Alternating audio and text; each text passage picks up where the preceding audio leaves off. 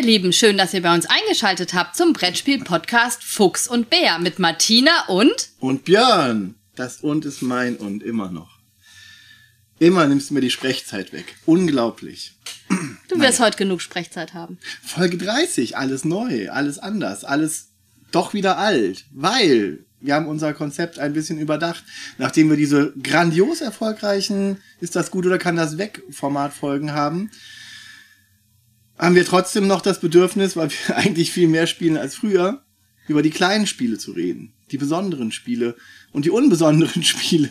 Unser, das, was wir vorher immer vor den großen Folgen hatten, dieses, ähm, Was haben wir gespielt? was haben wir gespielt? Das wollen wir auch machen mit dieser Folge. Und zwar fast ausschließlich nur das. Am Ende gibt's noch ein kleines Schmankerl. Aber eigentlich geht's heute nur darum, kurz über viele Spiele zu sprechen. Ich glaube, das haben sich auch einige gewünscht, so wie die Rückmeldungen waren, dass das ein bisschen zu kurz gekommen ist. Gerade auch an unseren Folgen, die dann vier Stunden gingen, aber ohne das allein. Hätten wir das noch dran gepackt, wäre das bestimmt sechs Stunden Folgen gewesen. Das will man ja auch nicht. Genau. So lang fährt ja kein Auto oder Genau. Zug. Die langen Themenfolgen kommen auch zurück. Die haben wir ein bisschen sträflich vernachlässigt. Ähm, aber auch das wird zurückkommen. Ich glaube, die meisten von euch können das auch ein bisschen verstehen, dass dafür gerade die Zeit ein bisschen zu wenig da war. Und ist das gut oder kann das weg? Läuft natürlich auch wieder. weiter. Ja, und ja, heute stellen wir uns diese kleinen, wie gesagt, diese nicht diese kleinen Spiele, aber Spiele vor, die wir schon mal gespielt haben. Ich wollte gerade sagen, weil das erste Spiel, was auf meiner Liste steht, ist schon kein kleines Spiel. Ja, die, die wir schon mal gespielt haben, die wir ähm, das erste oder zweite Mal gespielt haben nur, also quasi ein Ersteindruck und natürlich Spiele, die wir so oft gespielt haben, sodass wir eine fachlich sachkundige Meinung dazu abgeben können. Ähm, Und ja, dazu kommen auch manchmal Spiele drin vor, über die wir schon Folgen gemacht haben, die aber immer noch auf unserem Tisch landen, zum Ja, Beispiel. und über Spielerlebnisse. Also ein bunter Blumenstrauß an Spielen, wild durchgemischt. Damit ihr auch, ja, alles hören müsst, wenn ihr genau das eine hören wollt.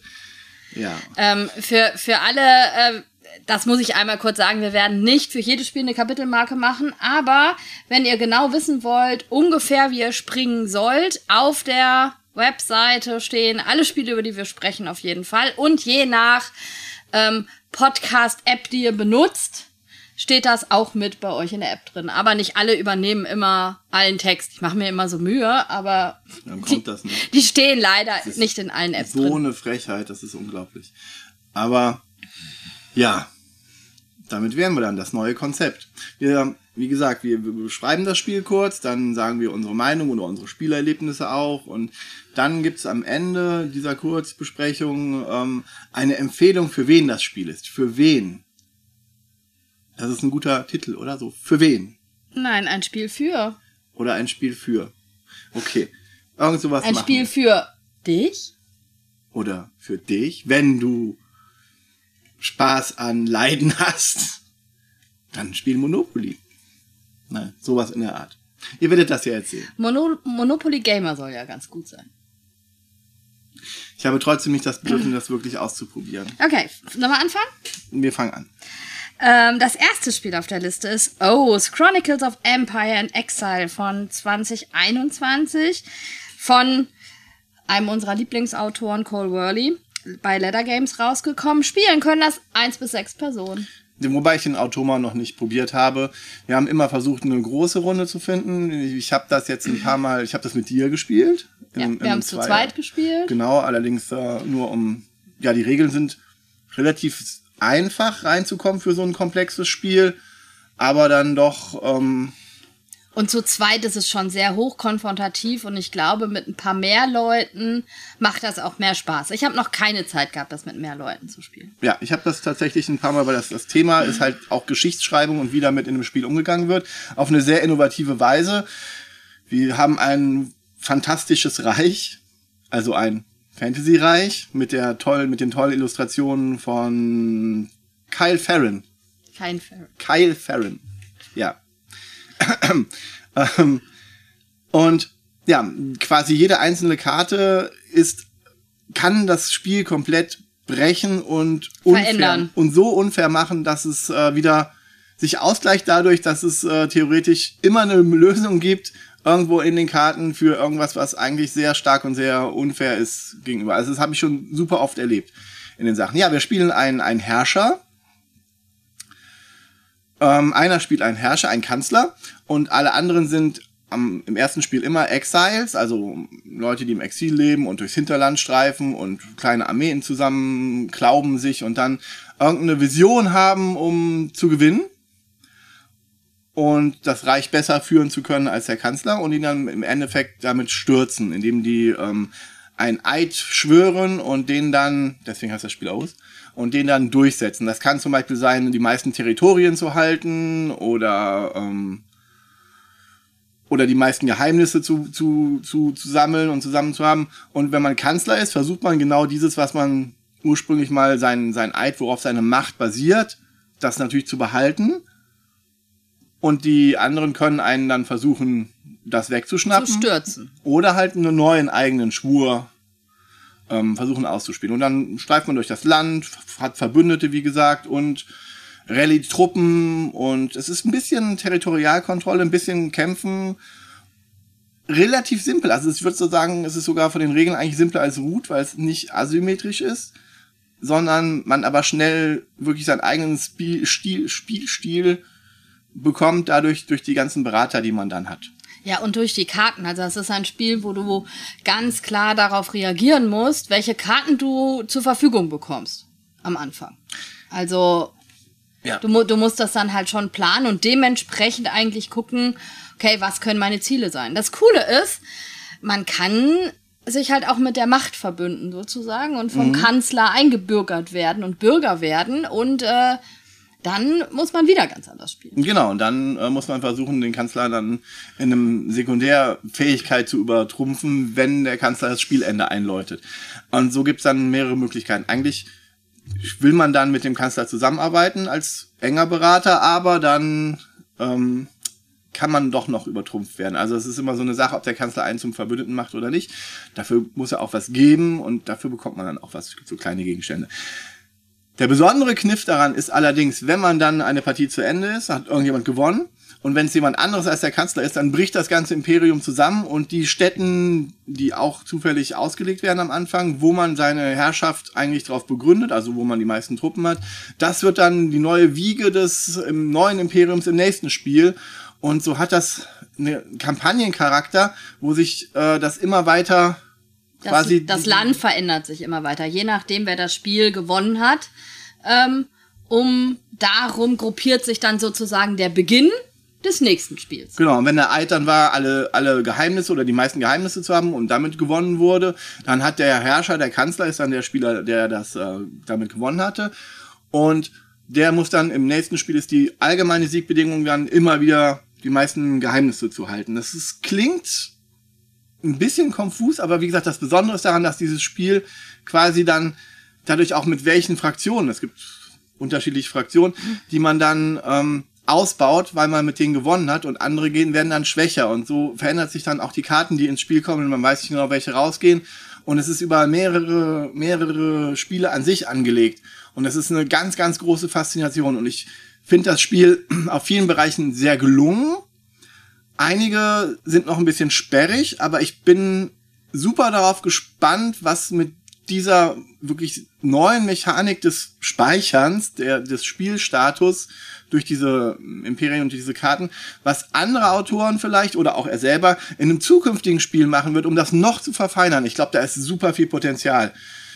Hm, vielleicht nicht ganz so viel wie in dem Dominion, was früher mal rauskam, was dann das Deckbuilding maßgeblich geprägt hat oder das Genre des Deckbuilding-Spiels, aber das ist schon eine kleinere Mechanik, die ich gerne, gerne in anderen Spielen noch verfeinert sehen würde. Und gerade auch Oath macht das schon, das, was es machen will, ziemlich gut.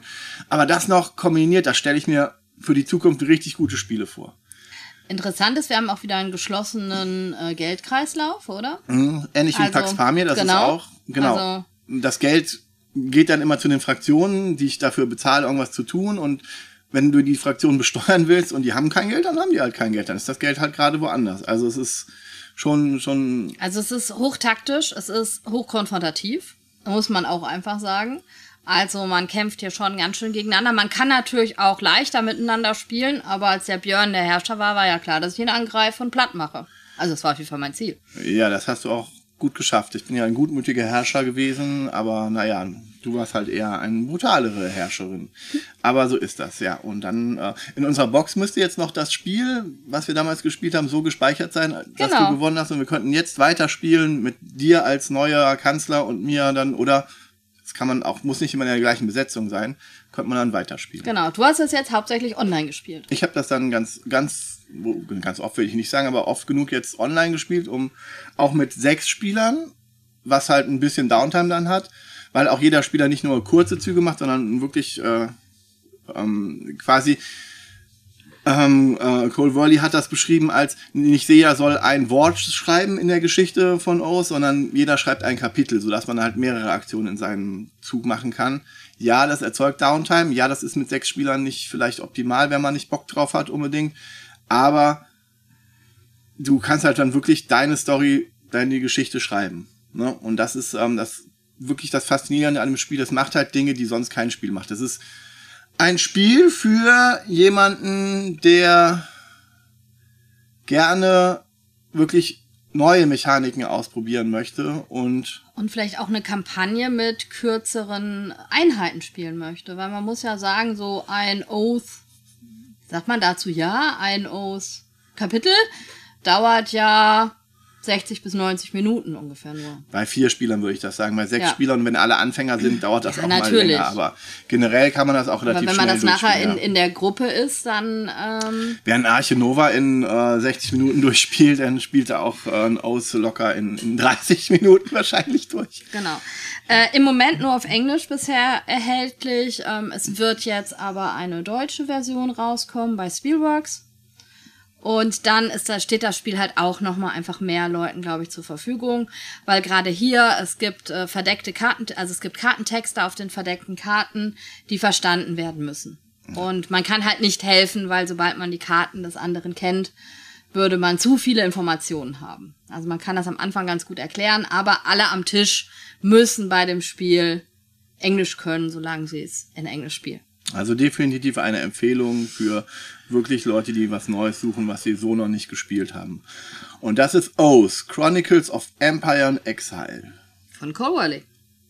Zu unserem nächsten Spiel. My Gold Mine. Das ist äh, ein Sprung. Genau. Äh, 2021 rausgekommen von Dr. Hans-Joachim Höh, Michael Loth und Christoph Schilling und ist bei Cosmos rausgekommen für zwei bis sechs Spieler. Und Cosmos hat damit so eine kleine neue Reihe begonnen, die ähm, von der Größe her ein bisschen größer als die normalen Kartenspiele ist und die einen Magnetverschluss haben und ein bisschen dicker. Das sieht aus wie so ein kleines Schmuckkästchen. Genau. Das man so aufklappt und dann spielt man mit dem Deckel. Ja, und das sollen Spiele sein, die man immer sofort spielen kann. So wie Print and Play oder wie äh, Plug and Play. Also einfach, ne? Auspacken, spielen. Plug and Play, okay. Ähm, da haben könnte man jetzt Spiele, gute Spiele mitmachen und schlechte Spiele mitmachen. Was ist denn My Goldmine? My, My Goldman ist ein Push-Your-Luck-Spiel. Äh, wir haben eine Mine ausliegen, ähm, äh, in der wir als Zwergen, Zwerge Gold schürfen gehen. Und wir haben einen Drachen, der versucht, uns zu verschlingen. Der will ja seine Höhle, seinen Schacht irgendwie Und das macht er auch, das ist quasi ein Schacht und ein Ausgang auf der einen Seite, ein Drache auf der anderen Seite und der Drache kommt immer weiter, immer näher an den Ausgang ran und verbrennt alles. Genau. Denn immer wenn wir dran sind, nehmen wir eine Karte vom Stapel. Der liegt offen da und da ist entweder ein Gold drauf oder ein Gold mit einer Glocke. Dann dürfen wir einen Weg in Richtung Ausgang gehen. Oder zwei Gold mit einem roten Schein dahinter. Da müssen wir eins in Richtung Drache gehen. Da ist dann auch Gold drauf. Ja. Ah, okay. Da sind zwei Gold drauf, deswegen nimmst du ja diese Karten trotzdem, weil die so wertvoll sind, aber du begibst dich damit halt auch mehr in Richtung Drache.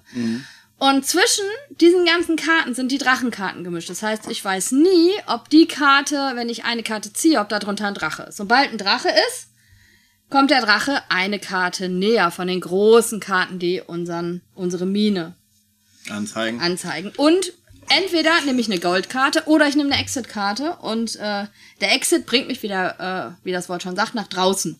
Das sind dann so kleine taktische Überlegungen. Manchmal kann man sich entscheiden, gehen alle oder gehe nur ich oder gehe ich zwei oder tausche ich oder Das sind dann so kleine Sachen. Ich kann andere Leute auch einfach rausstellen. Zu vorsichtige Leute, die zu, schon zu nah am Eingang sind, kann man dann sagen, okay, alle gehen einen Schritt, zack, dann sind die draußen und man kann dann selber noch weiter aufdecken, weil man als einziger in der Mine ist. Genau, es ist, um es ist, Geld, Gold es ist wie gesagt, push your luck, aber man ist sehr häufig ähm, zu gierig in dem Spiel und äh, geht in Richtung, zu sehr in Richtung Drachen, weil manchmal kann er auch zwei, dreimal hintereinander kommen. Du bist zu gierig, also meine Gewinnquote ist relativ hoch in dem Spiel. Ja, meine nicht. Ja. Ich bin immer zu gierig. Und zum Schluss geht's eigentlich nur darum, äh, wer am meisten Gold rausgebracht hat. Natürlich, sobald ich vom Drachen irgendwie ähm, Gefangen, gefressen wurde, hast du null Gold. null Gold. Ähm, Gefangen, gefressen, flambiert. Ja. Ähm, in der dritten Runde, also dann bekommt aber nur der, der am meisten hat, kriegt drei Gold, der am zweitmeisten zwei und eins. Da haben wir so Goldstückchen mit dabei. Und in der letzten Runde gelten aber alle Goldstücke. Das heißt, so die ersten zwei Runden sind so die Kennenlernrunden des Spiels. Und danach geht's um die Wurst oder ums Gold oder was auch Das immer. ist wirklich ein nettes, kleines Push-Your-Luck-Spiel. Genau, ab auch sechs. Was man schnell gespielt hat, Absacker-mäßig, äh, vorher, nachher. Und dann, äh, ja, für wen ist das?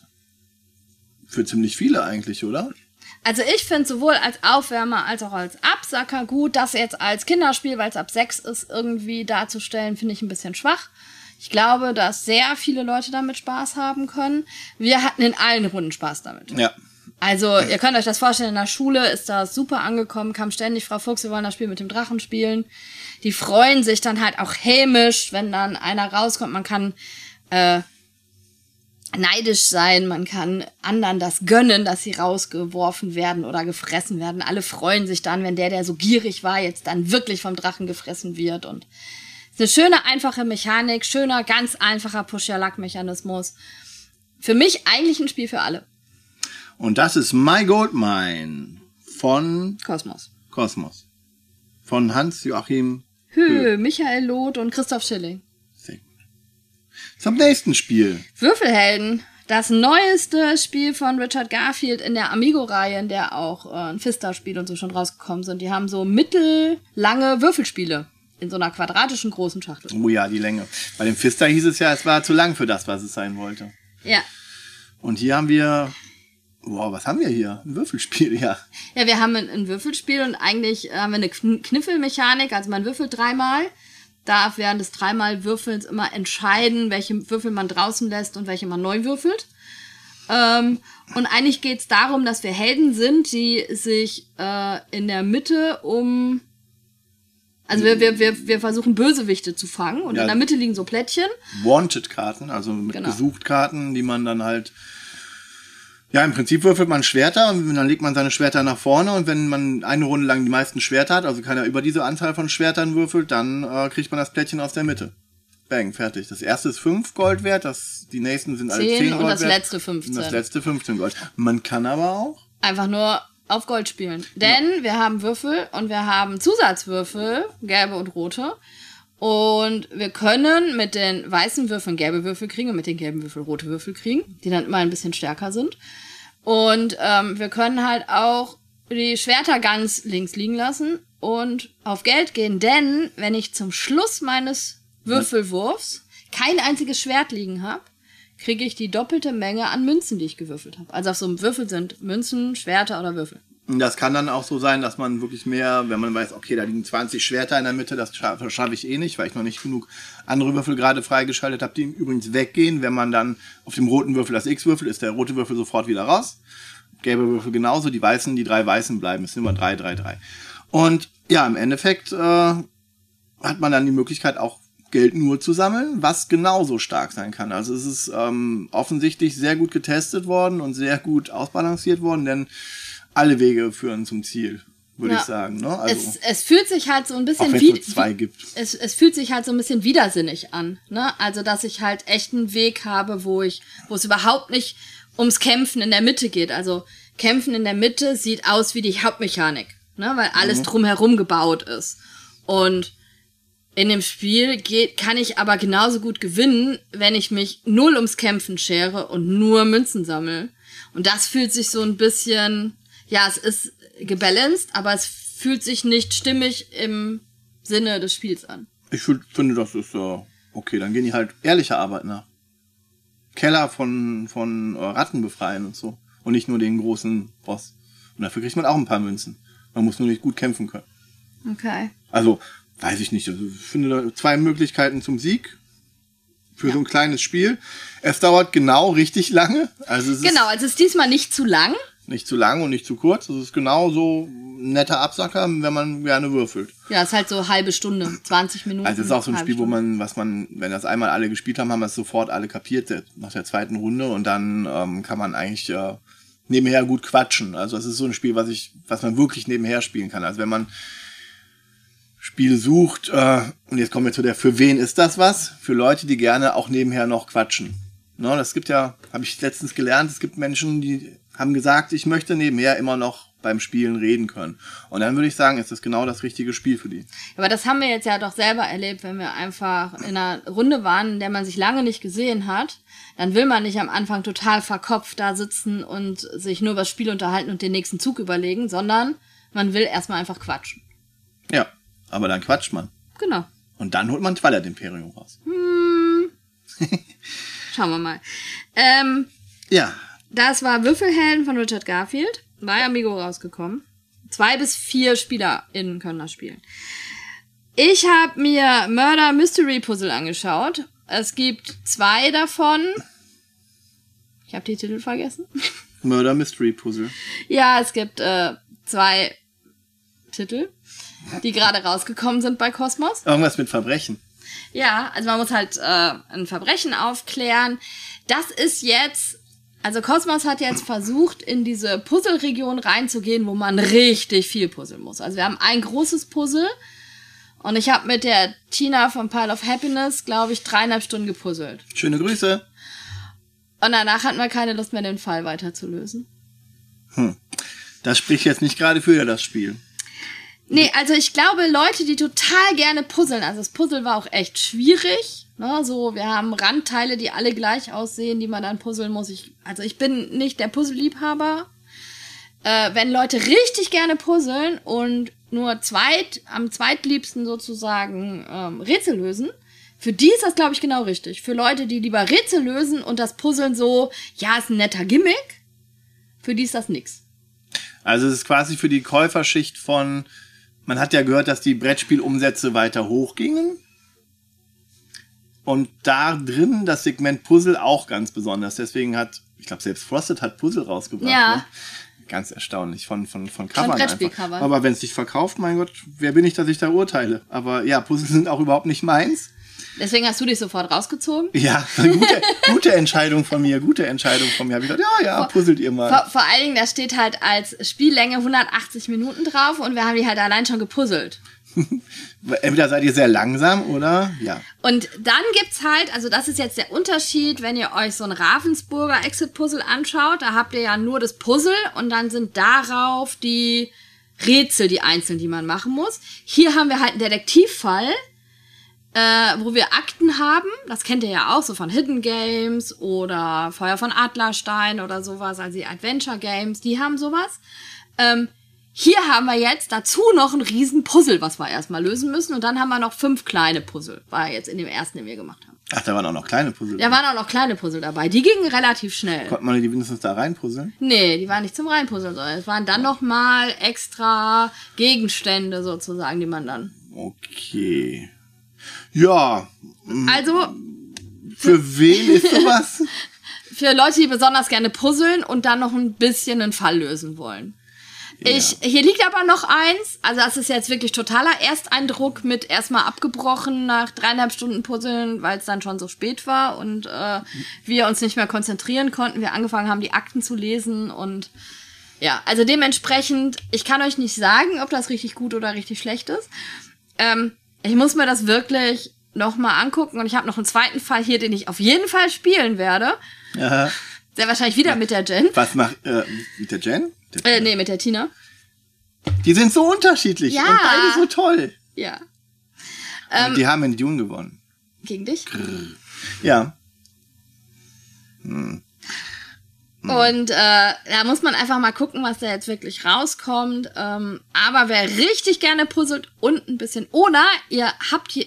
ihr seid ein Paar, was, wo der eine total gerne puzzelt und der andere total gerne Fälle löst. Das Paar sind wir offensichtlich nicht. Nee. Ja. Ja, Murder Mystery Puzzle von Kosmos. Große neue Serie. Yay. Abracadabrien, das magische Kartenspiel, ist äh, das nächste Spiel auf unserer Liste von 2022. Es ist das nächste Spiel von Marc-Uwe Kling. Der macht jetzt Spiele. Und Hat hat wohl nichts mehr zu erzählen, was? hat nichts mit dem Känguru zu tun. Aber der Humor von Marc-Uwe Kling äh, ist so in einzelnen, bei diesem Spiel in einzelnen Dingern noch vorhanden, so ansatzweise. Ja, ist übrigens auch bei Kosmos erschienen. Das ist jetzt reiner Zufall, dass jetzt gerade irgendwie die Kosmos-Spiele hintereinander kommen. Das, Für- du bist voll in der Metadiskussion hier drin. Das ist äh, Für, für zwei bis sechs Spieler ist Abracadabrien.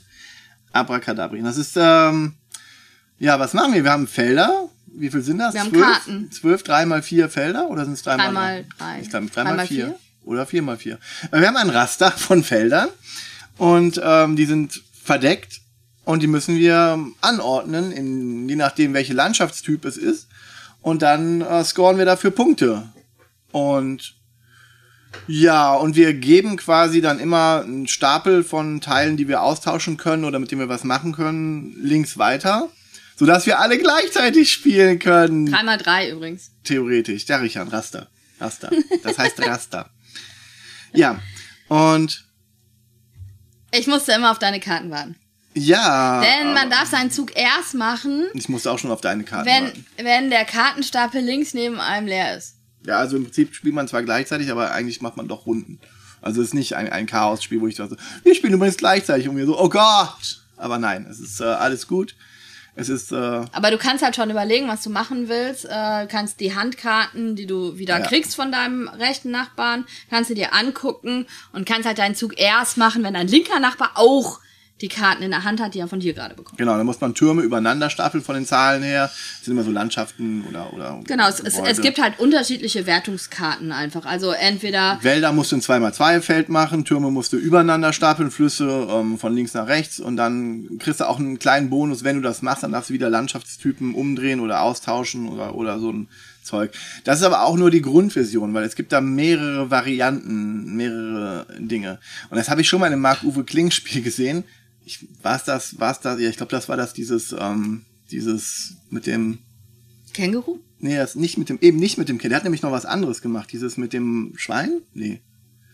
Nein, Neinhorn. Das Neinhorn. Ja, dieses Neinhorn-Kartenspiel. Da steht dann in den Regeln irgendwann drin aus. Und dann haben wir noch diese Icons auf die Karten gemacht. Denkt euch selber was aus. Stimmt, das war lustig. Das ist, nee, das ist Arbeitsverweigerung. Ja. Das ist Arbeitsverweigerung. Ich bin doch nicht der Autor. Nein, ich möchte mir nichts ausdenken. Also, Das ist auch nett, weil, Ja, weil es gibt ganz nett. viele Sachen, wo dann ist, und dann Ja, könnt denk- ihr, wenn ihr das seht, spielt ihr damit und so. Und dann haben sie halt noch ein paar Icons drauf gemacht, wo sie halt gesagt haben, und jetzt könnt ihr euch eigene Sachen ausdenken. ja, ich wollte gerade einen Rant ablassen, aber eigentlich hat dann gerade mein, mein 14-jähriges Ich aufgeschrien, das früher Siedler von Katan und Siedler von Katan Kartenspiele gespielt hat, wo er sich auch eigene Dinge ausgedacht hat. Und das ist eigentlich so der, der, der, der letzte Funke gewesen in Richtung Kreativität. Also es ist schon, ja, und, und man muss auch sagen, dass man das Neinhorn ganz schön häufig gespielt haben muss, um die ganzen verschiedenen Spielmodi wirklich reinzunehmen und es trotzdem zu können. aber wir reden über Ara, Arapadabra. Abracadabra. Ja. Und ähm, es fühlte sich tatsächlich ein bisschen solitär an. Also was man gemacht Das war hat. total solitär, weil Ja. es halt noch nicht mal darum geht, äh, was der andere hat. Klar, ich sehe, was er ausliegen hat und dann weiß ich, okay, die Karten sind für mich vielleicht nicht mehr im Spiel. Aber es ist noch nicht mal so, dass wenn beide die gleiche Bedingung in einer Runde erfüllen, dass ich irgendwie was weniger krieg oder so. Also es ist dann wirklich nur höchstens, okay, der hat die Karten im Dings und ich weiß ja ungefähr, was im Umlauf ist an Karten. Ne, weil die Karten werden dann ja gebaut und so weiter. Das ist das Einzige, aber es fühlt sich total solitär an. In unserer Dreierrunde hat das dem Martin gut gefallen. Und also besser als uns wahrscheinlich. Und er meinte auch, ja, ich habe mir das jetzt alles hier durchgelesen, was es noch an, an Optionen gibt. Und das ist, äh, ich könnte sein, dass da mehr Interaktivität mit den weiteren Modulen gibt. Und Genau, das müssen wir uns noch weiter angucken. müssen wir dann ausprobieren. Aber wenn das wieder so auf Zeit, Tempo geht und dann einer, einer hat das, uiuiui, hoffentlich nicht. Aber wie gesagt, für einen Ersteindruck, ja, es ist äh, für Marc-Uwe Kling-Liebhaber, für wen? Für, ähm, Ja, für für Leute, die gerne Königreiche mit Karten, also ich, ich tausche halt meine Karten aus. Ja. Es ist ein schnelles Spiel. Ja, es ist wenig kon konfrontativ. Also man Genau. spielt einen schön nebenher. Das ist, äh, Ja. kann So- ja auch positiv gemeint So, sein. so richtig kann ich das noch nicht sagen, für wen das ist. Da fehlt mir, ich glaube, da muss ich einfach noch mehr Partien ja, spielen. aber das ist ja auch nur ein Ersteindruck hier. Genau. Und das war Agra äh, Abracadabrien, das magische Kartenspiel von Marco Wickling bei bei Kosmos Kosmos. erschienen. Kommen wir, Zu einem kann, ich kann schon fast sagen, zum ersten Highlight. Ja, das ist ja immer so. Wenn der Steff sowas sagt wie, hm, das ist gut, dann hat der oft recht. Gerade bei so kleinen Spielen. Und hier hat der Steff das gesagt und wir haben es gespielt. Ich habe es tatsächlich zum ersten Mal mit Steff gespielt. Ja. Es ist The Den- Deadlies von Paul Sexbock von Yellow rausgekommen. Das ist ein Spiel von 2020, ist aber 2022 jetzt erst in Deutsch rausgekommen. The Deadly. Und es geht um die sieben Todsünden. Und man muss Karten loswerden. Voll innovativ. Man hat eine Hand und muss die loswerden, indem man gleiche ablegt oder eine Straße oder mm, Paare oder Paare, also genau, oder mehr- gleiche Zahlen. Also gleiche Zahlen, gleiche Farbe oder Reihe. Und es gibt sieben Farben, es gibt die Zahlen 1 bis 7 und quasi jede Karte dann einmal, das sind 49 und dann gibt's noch zwei extra Karten, aber die 0 und die 8 und die haben aber eine Sonderfunktion und dann legt man einfach, versucht man in einem Zug, kann man einmal ablegen und dann legt man zum Beispiel die 1, 2, 3 ab in beliebigen Farben. Oder man legt alle Zweien ab, die man hat. Und man hat, wie gesagt, sechs Handkarten und wenn man das geschafft hat, alle Handkarten an seinem Ende seines Zuges loszuwerden, dann legt man, hat man seine Karten ja schon abgelegt. Ja, dann- dann zieht man vier neue und dann macht man das Ganze nochmal nächste Runde hoffentlich. Und dann zieht man zwei neue und dann hat man das Spiel gewonnen, wenn man die auch los wird. Genau, man schafft das aber nicht immer in einer Runde, weil die anderen Nein. werden ja auch mal ihre Karten vorher los. Also es ist so, sechs, vier, zwei Karten, danach ist man fertig. Man hat so ein Rad, wo man sich das einstellen kann, damit man das auch nicht vergisst Und man, man sieht, wie weit man schon am Ziel und die anderen das auch sehen. Klingt total langweilig und in, uninnovativ. Das Coole dabei ist aber, dass diese sieben verschiedenen Karten die Todsünden darstellen. Und die sind richtig gut. Was? Todsünden sind gut. Martina Fuchs, ich distanziere mich hiermit öffentlich. Nein, das, ich finde es richtig gut umgesetzt. Die Völlerei zum Beispiel. Weil es gibt, jede dieser Karten hat eine Sonderkarte und eine davon wird dann gespielt. Die höchste oder du suchst dir eine aus, wenn es gleiche Wert hat vom Zahlen. Ja. Und jede Todsünde macht so ihre Sonderaktion. Ja, bitteschön. Die Völlerei zum Beispiel finde ich cool. Ja, das ist doch die beste. Man, man kriegt den Hals nicht voll, man zieht entweder von dem anderen eine Karte, was ultra wichtig sein kann, oder drei Karten vom Stapel und dann hat man noch einen Zug. Genau. Also man, man, man, man frisst. Oder die Trägheit. Man legt den Stapel dann ab und dann muss man die Trägheit aber vor sich liegen lassen. Und wenn dann jemand anderes auch eine Trägheit spielt, dann muss man eine Karte ziehen, was ja eher doof ist. Ja. Oder der Neid. Ich ziehe zwei Karten. Ich selbst muss zwei Karten ziehen. Wenn ich aber nicht eine weitere Neidkarte dann auf der Hand habe oder gezogen habe, dann darf ich meinen Stapel tauschen. Komplett. Komplett. Also kann das voll gut sein, sich erst drei Karten zu ziehen mit der Vollerei. Und äh, wenn man dann nur eine Neidkarte hat, dann nochmal das machen. Und dann kann man seine 20 Handkarten, übertrieben, aber seine 10 Handkarten mit dem jemanden tauschen, der nur zwei Handkarten hat. Und dann hat der das Problem. Ja. Hochmut. Ah, ich bin so hochmütig. Zeig du mal, wie hochmütig bist du denn? Ja, hast eine Hochmutkarte, spielst du aus, also mit dem Stapel zusammen und dann bestimmst du einen Spieler und der muss dann auch eine Hochmutkarte vorzeigen, sonst muss er eine Karte ziehen. Zeigt er eine Hochmutkarte Musst vor. du selber musst du selber eine Karte ziehen. Zorn. Du legst dich mit jemandem an und dann, bam, wenn der auch einen Zorn hat, er muss zwei Karten ziehen. Wenn er dann auch einen Zorn hat, dann musst du aber zwei Karten ziehen. Hast Und wenn du wieder einen Zorn hast, muss muss, er, also man kann sich da richtig in die Haare kriegen und beide verlieren eigentlich, je mehr Zorn gespielt wird. Ja. Bei der Wollust kann man eigentlich nur gewinnen, oder? Bei der Wollust suche ich mir äh, Ein, ein Partner. einen Partner, eine Partnerin. Und Der bestimmt. Der. Entweder passiert nichts oder wir legen jeder eine Karte ab. Voll nett. Wir können beide eine Karte ablegen. Sollte aber der andere eine Wollust zeigen, muss ich selber drei, zwei Karten. Drei. Drei Karten ziehen. Was? Drei? Nicht zwei? Nee, drei. Oh je, ist das übel. Man kann sich also selber dann betrügen bei der Wollust und so, dass man dann im Endeffekt jeder mit plus drei Karten oder man hat, ich wollte gerade sagen einvernehmlich, aber das ist äh, ganz böses Minenfeld. Oder man äh, tut sich beiden was Gutes. So kann das gehen. Was grinst du so? Ja, Habgier. Habgier. Oh. Habgier ist, man äh, deckt Karten auf Für andere? für andere und wenn da eine Doppel, fünf, bis zu fünf, bei zwei muss man, danach darf man entscheiden. Also reihum, ich lege dir eine Karte hin, dann lege ich meinem zweiten Mitspieler eine Karte. Dann kann ich aufhören, wenn ich zwei gelegt habe, dann müssen die die Karten nehmen. Oder aber, wenn ich es schaffe, fünf aufzudecken, wo sich keine von doppelt, dann darf ich gar eine ganze Hand abnehmen und die müssen die Karten nehmen. Krass. Das könnte klappen. Hat noch, habe ich noch, habe ich einmal gesehen? Einmal. Einmal habe ich gesehen. dass Das, klappt. bisher sind immer irgendwelche Doppeln gekommen. ja. Ja, Ja, cooles Spiel. gutes Spiel, ja. Also vor allen Dingen die Umsetzung der Todsünden, dass ähm, die ähm, Aktionen der Todsündenkarten so gut zu der Todsünde an sich passen, macht das Spiel echt spannend. Es gibt dann, wie gesagt, noch Sonderkarten. Ähm, das Spiel ist aber so leicht und locker, ähm, dass ich noch keine Runde hatte, in der das, die keinen Spaß mit diesem Spiel hat. Ja, es gibt genau eine Karte, das ist die 8, die ist quasi eine 8 und alle Farben, da kann man sich das dann aussuchen. Und die 0, die muss ich noch erzählen, weil die ist so cool. Dann kriegst du eine Heiligenscheinkarte, kannst du dir nehmen, die außen liegt. Und wenn du die noch am Ende, nächste Runde dann hast und die dann ausspielst, dann kannst du deine ganze Hand ablegen. Aber die Leute wissen ja, dass du die Heiligenscheinkarte hast und dann kommen die ganzen Neid-Leute, die dann mit dir tauschen wollen, dann kommen die ganzen, die dir versuchen, die mit der Völlerei die Karte zu ziehen. zu ziehen. Und dein Sohn hat es wirklich geschafft. Er hat dir die Karte aus der Hand gezogen. In der letzten Runde, du wärst kurz Ja. davor gewesen, die abzulegen. Und er hat sie dir aus der Hand gezogen und hat dann mit der Völlerei noch ausspielen können und hat all seine Karten mit dem. Doppelzug. Und es ist, äh, es ist ein Spiel für Leute, die sich gern ärgern. Ja, also das muss man aushalten können. Es ist sehr interaktiv. Ja, aber es ist, aber es ist, hat so einen, so einen, so einen schönen Ärgerfaktor. Ja. Also es tut nicht so weh. Man ärgert sich und ist dann Lust, aber ist auch schnell wieder die ganze Hand getauscht und so weiter. Da ist man wieder im Spiel drin. Es fühlt sich kurzzeitig am Anfang, wenn man sechs Handkarten hat, Ein bisschen langatmig an. aber dann geht das super schnell gegen Ende. Es ist äh, überhaupt nicht zu lang, es ist genau richtig, es ist ähm, ziemlich perfekt in dem, was es sein will. Also es ist ein, ein Spiel, wirklich wieder so ein kurzes, kleines, knappes Und Kartenspiel. eigentlich auch wieder für alle.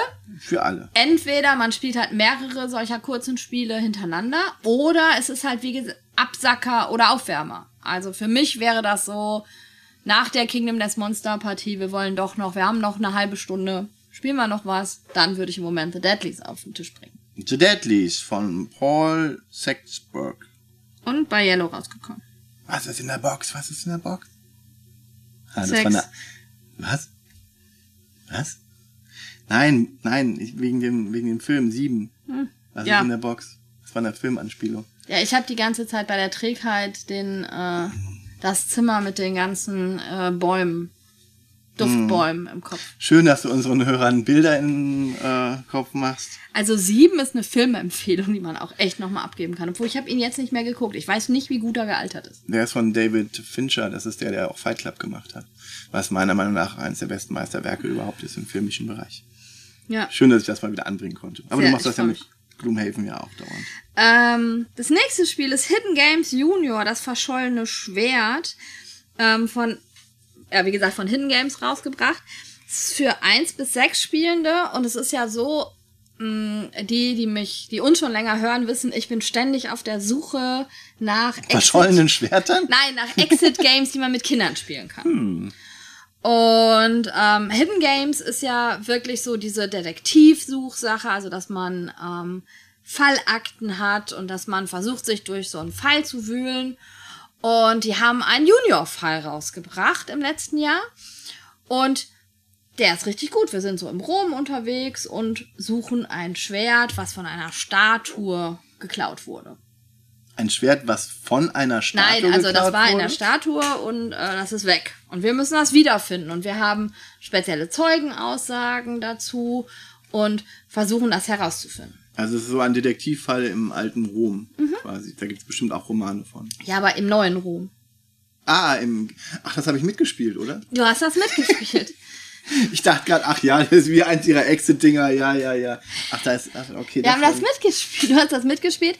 Ähm, das Einzige, worüber uns wir, über das wir uns aufgeregt haben, weil wir sind auf eine falsche Fährte gelockt worden, weil man, man, das spielt man mit einer App und man muss dann in der App eingeben, was man denkt, wer jetzt der Täter und so ist. Und da wurde halt auf einmal von mehreren Tätern war da die Rede. Sehr wahrscheinlich ist die App für den Junior-Fall nicht umgeschrieben worden. Hm, ja. Und ähm, das war für uns so ein bisschen schwierig, weil wir dann auf einmal dachten, na, wir wissen doch eigentlich, wer es war. Ja. Und Dann musste, sollte man da mehr angeben. ja, und das hätten wir aber gar nicht gemusst. Ja. Weil sonst ist der Fall super. Es war halt so, dass wir äh, am ersten Plan relativ lange gesessen haben und äh, die anderen Rätsel, die liefen dann super locker weiter. Wir sind halt irgendwelche Katakomben später gegangen und so. Also ein Spiel, was ich auf jeden Fall empfehlen würde mit Eltern ab 8, 9. Es muss halt relativ viel gelesen werden, aber die App ist immer dabei. Man kann sehr viel gucken und ausprobieren. Also man hat auf jeden Fall immer etwas, womit man auch die jüngeren Kinder mit einbinden kann. Und es ist aber schon so ein Kriminalfall. Also es ist so die, die Hinführung zu, zum Crime-Kabinett, oder? Also es ist schon so mit, mit Plan von der Karte. Ja, ja, du hast halt diese wann ganzen. Adventures und Hidden Games und so noch nicht mitgespielt. Genau, Ja. also man hat halt Ich bin da in Einführungs... Äh, ja. Es ist nett. Und ich erfreue mich immer daran, wenn Mitspieler an meinem Tisch Spaß haben. Ich würde es jetzt persönlich nicht auf den Tisch bringen, aber das ist, äh, liegt an dem Genre an sich. Ne? Aber ja, ich habe es gerne mitgespielt und wie gesagt, ihr kennt ja... Und, und die Kinder, also es geht ja einfach drum, wir haben es mit den Großen gespielt, 11 und 13. Und die konnten das fast komplett selbstständig spielen. Ja. Und das finde ich halt immer so wichtig, ähm, dass die Kinder halt nicht das Gefühl haben, sie spielen es nur mit, sondern Ja. die konnten es hauptsächlich alleine spielen und ab, zu, ab, ab und zu haben wir Erwachsenen mal ein bisschen geholfen. Ja, und es gibt immer, gab da auch nette kleine ähm, Labyrinthe, die man dann anlegen musste und das, das war ganz cool gemacht. Also es war schon. Und bei Exit-Spielen bin ich ja immer derjenige, der sich ähm, eher zurückzieht, vor allen Dingen, wenn mehrere Spieler dran sind und dann äh, habe ich genau einen Moment, wo es dann heißt, wo keiner weiterkommt und ich mir dann überlege, ja, könnte so gehen und dann stehe ich als besonders intelligenter. So mache ich das immer, ist mein Geheimnis. Ja, gut, dass du das ja schon in mehreren Podcasts verraten hast. Ja, das hört ja nicht jeder immer alle Podcasts. Aber es ist ein Pro-Tipp. Genau. Ähm, Hidden Dann denken alle, boah, ist der intelligent. Ja. Also für ein Spiel für Familien. Für Familien. Also Und für Leute, die ähm, nicht genug kriegen können von solchen Krimispielen. Auch wenn es ein, es war ja nett, also es war jetzt vielleicht nicht das Schwierigste. Ja, also vielleicht auch als Einsteigerfall, wenn wirklich jemand noch nie so ein Krimispiel gespielt hat, aber es ist schon, es war, ist schon sehr kindgerecht, es war schon sehr einfach. Also Ja. kein, ich glaube wirklich äh, op optimal im Familienverbund. Ich habe es in der Schule noch nicht ausprobiert, aber das wäre auch was, was ich noch in der Schule ausprobieren würde. Ähm, Hidden Games Junior, das, versch das verschollene Schwert, nicht verschwollene, das verschollene Schwert. Das verschwollene Schwert. Das ist aber für Erwachsene. Komm, wir haben lange nicht mehr über ein Kosmos-Spiel geredet. What? Kommen wir zum Kosmos-Spiel Alligator. Oh, ist das aus dieser, ähm, was war das, Schatzkistchen-Reihe? Ja, genau. Kästchen-Reihe? Wie My Gold Mine. Und ganz wichtig ist, wenn ihr das irgendwo sucht, ihr dürft es nicht als Alligator reinschreiben, man, dann findet man das nicht, sondern es muss getrennt geschrieben werden. Ich habe heute länger gesucht bei BGG, um dieses Spiel zu finden. Das ist von Klaus Kreowski und wie gesagt von Kosmos in dieser kleinen Reihe mit Auspacken, Losspielen und die Schachtel hat auch immer einen Sinn. Ja, die Schachtel hat auch immer einen Sinn, aber hier hat man sich auch wieder Spaß. Also es ist ein bisschen, wirkt das aufgesetzt. Ich meine auch irgendwo gelesen zu haben, dass das nur eine Reimplementation von einem anderen Spiel ist, was es so schon mal gab, nur nicht in dieser tollen Schachtelbox. Und es spielt sich auch wirklich ein bisschen altbacken. Ja, wir haben äh, Handkarten auf der Hand Hm. und müssen die abspielen. Äh, vorne liegen zwei Karten aus und wir müssen unsere Karten ablegen, die niedriger sind als diese Karten, die rausliegen. Und jeder legt, wir sagen jetzt mal, wir haben eine 13 und eine 40 da liegen. Und dann kann vor die 13 derjenige, der anfängt, halt eine Karte legen oder vor die 44, die niedriger ist. Man kann nett sein und da eine 2 hinlegen, dann können die anderen noch ganz, ganz viele Karten hinlegen. Oder man legt da eine 12 hin, dann kann da keiner mehr eine Karte hinlegen an diesen Stapel. Wenn ich keine Karte legen kann von meinen Handkarten, muss ich, an, muss ich den Stapel nehmen, wo jetzt gerade der Alligator vorliegt. Ich kann mir also noch nicht mal aussuchen, welchen der Stapel ich nehme. Und das ganze Spiel fühlte sich echt kacke an. Also für mich persönlich. Ich habe am Anfang ähm, gefühlt keine Karte gehabt, die ich legen konnte, weil die alle zu hoch waren. Beziehungsweise der Stapel zu niedrig, also es hat nicht gepasst, dass ich dann irgendwie zweimal genommen habe. Und dann gegen in der Mitte des Spiels habe ich dann irgendwie so viele Sonderkarten gehabt, dass die anderen schon gemeckert haben, äh, du hast alle Sonderkarten, weil ich immer irgendwie meinen Zug dann, auch wenn ich nicht spielen konnte, irgendwie umgehen konnte. Ja, konnte man, man konnte was wechseln oder die Richtung man kann, ändern. Oh, die Richtung ändern, hey, Uno. Boah, da hat er mich richtig mit geärgert. Und es ist, es ist halt, es ist halt so ein Spiel, so dieses typische, boah, du könntest jetzt eine Karte legen und dann legt einer halt, du hast die 33, er legt die 34. Bist du wieder raus, musst du wieder irgendwie Karten nehmen. Also es hat sich, Nicht gut angefühlt. war frustrierend. Und es hat wahrscheinlich auch zu lange gedauert. Also man müsste rein theoretisch mehrere Runden spielen, weil das Spiel dauert so lange. Also wer dann als erstes seine Karten weg hat, kriegt zwei Alligatorzähne. Und der, der dann die wenigsten Karten hat, kriegt einen. Oder nachher am meisten Punkte? Ähm, wenigsten nee, ich glaube, Punkte? man braucht dann auf jeden Fall nur drei, um zu gewinnen, was da macht diese Alligatorzähne-Zählung auch nicht so viel Sinn. Es sei denn, man spielt die la- lange Variante, aber man will sich nicht noch länger quälen. Also, dann gibt's nämlich noch Goldzähne, die kann man rumdrehen, aber äh, ganz ehrlich. Also wir haben keine Partie bisher zu Ende gespielt. Und ja, doch. Nein. Und ich habe gewonnen in der einen Partie, ja, sehr wohl. Und Das, wir haben nicht die ganze Partie zu Ende gespielt. Wir haben eine Runde gespielt. Man hätte dann jetzt noch so lange weiterspielen müssen, bis Das war ein nicht zu Spieler. Ende? Nein, es war nicht zu Ende. Das hat sich aber so angefühlt. Gott. Okay. Ja, viel Spaß mit deinen Gruppen, mit denen du das dann spielen wirst. äh, für Ja. wen das Spiel auch immer ist, für mich ist es nicht. Und äh, vielleicht für Leute, die äh, die Illustrationen mögen, die waren nämlich ganz okay. Da waren Ja, nette kleine Gags war- drauf waren- mit Alligatoren. Es waren auch ansonsten- schöne Sonderkarten dabei, aber es ist halt ein totales Ärgerspiel und kein Ärgerspiel, wo man das Gefühl hat, Ich kann ja noch nicht mal Man- gezielt andere ärgern. Ich kann Nee. einfach nur versuchen, irgendwie zu überleben, dass ich diesen Stapel nicht nehmen muss. Und das droht halt immer. Und ich weiß halt jetzt schon im Voraus, dass ich eigentlich beide nicht legen kann. Und vielleicht habe ich noch eine Karte, die mich irgendwie kurzzeitig rettet. Es fühlt sich nicht gut. Also das Spielgefühl ist überhaupt nicht gut. Nein, weil selbst wenn ich, wenn ich es dann schaffe, da eine niedrige Zahl hinzulegen, damit ich wieder mehr Platz habe, um meine Zahlen hinzulegen, legt halt, ich habe eine 2 gelegt, dann legt irg- irgendeiner eine 35 als nächste Karte, dann kriege ich meine 520er auch schon wieder nicht los. Es fühlt sich ein bisschen so an, als ob man dieses My Goldmine hatte, was ein wirklich solides, gutes Spiel ist. Und man hat dieses neue Schachtelformat ausprobieren wollen und dann hat man irgendwelche alten Spiele noch gesucht, um die da reinzupacken. Also es ist, äh, und das ist halt dann eine Gurke in dem Fall. Also für mich ganz klar.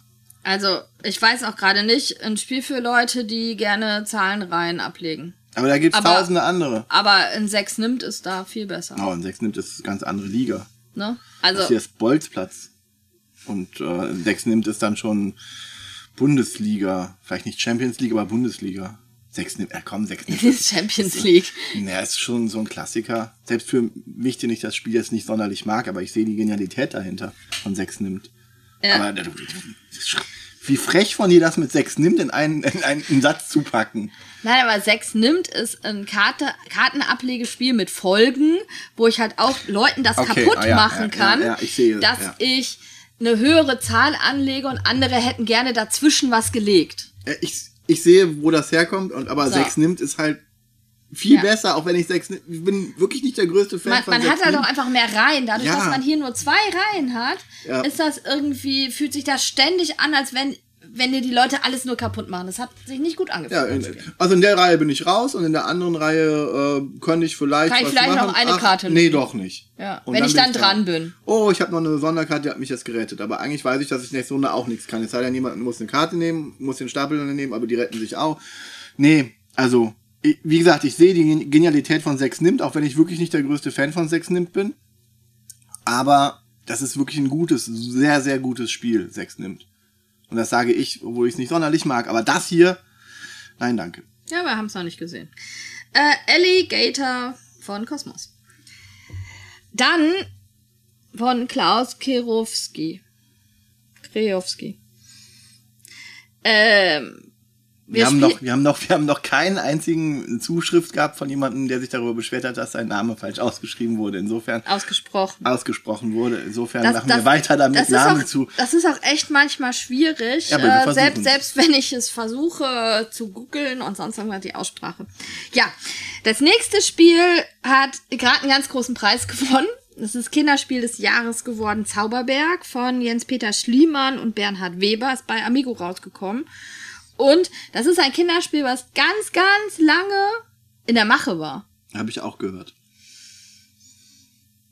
Ich find's cool. Für ein Kinderspiel. Ist nett. Du wirfst eine Murmel oben rein und jedes, was die Murmel berührt, wird dann ein Feld weitergesetzt von der gleichen Farbe der Murmel. Also du wirfst eine lila Murmel rein, die du Den Weg. Also du gehst den Irrlichterweg und Und dann setzt du die runter und dann, wenn du schnell genug bist, kannst du dich selber treffen damit. Das ist, das ist eine ganz kleine Geschicklichkeitskomponente, aber meistens ist man schneller als die Murmel.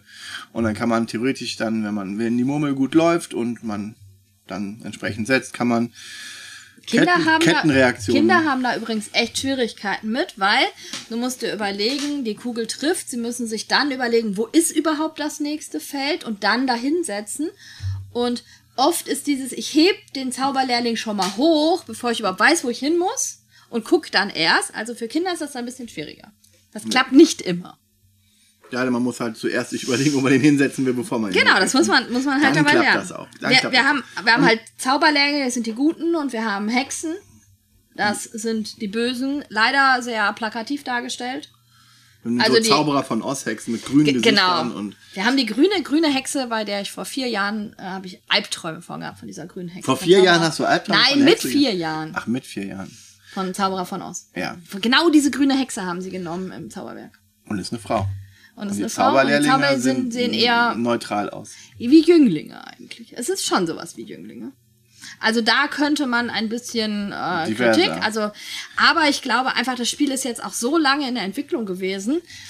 Ähm, Ja, da ist das, Ja? ja, also da kann man das auch nicht verzeihen. So, okay. Abgesehen davon ist es ein tolles Spiel für Kinder und die Kinder machen sich da ehrlich gesagt nicht sonderlich viel. Nee, und Gedanken. es macht total Spaß mit den Murmeln.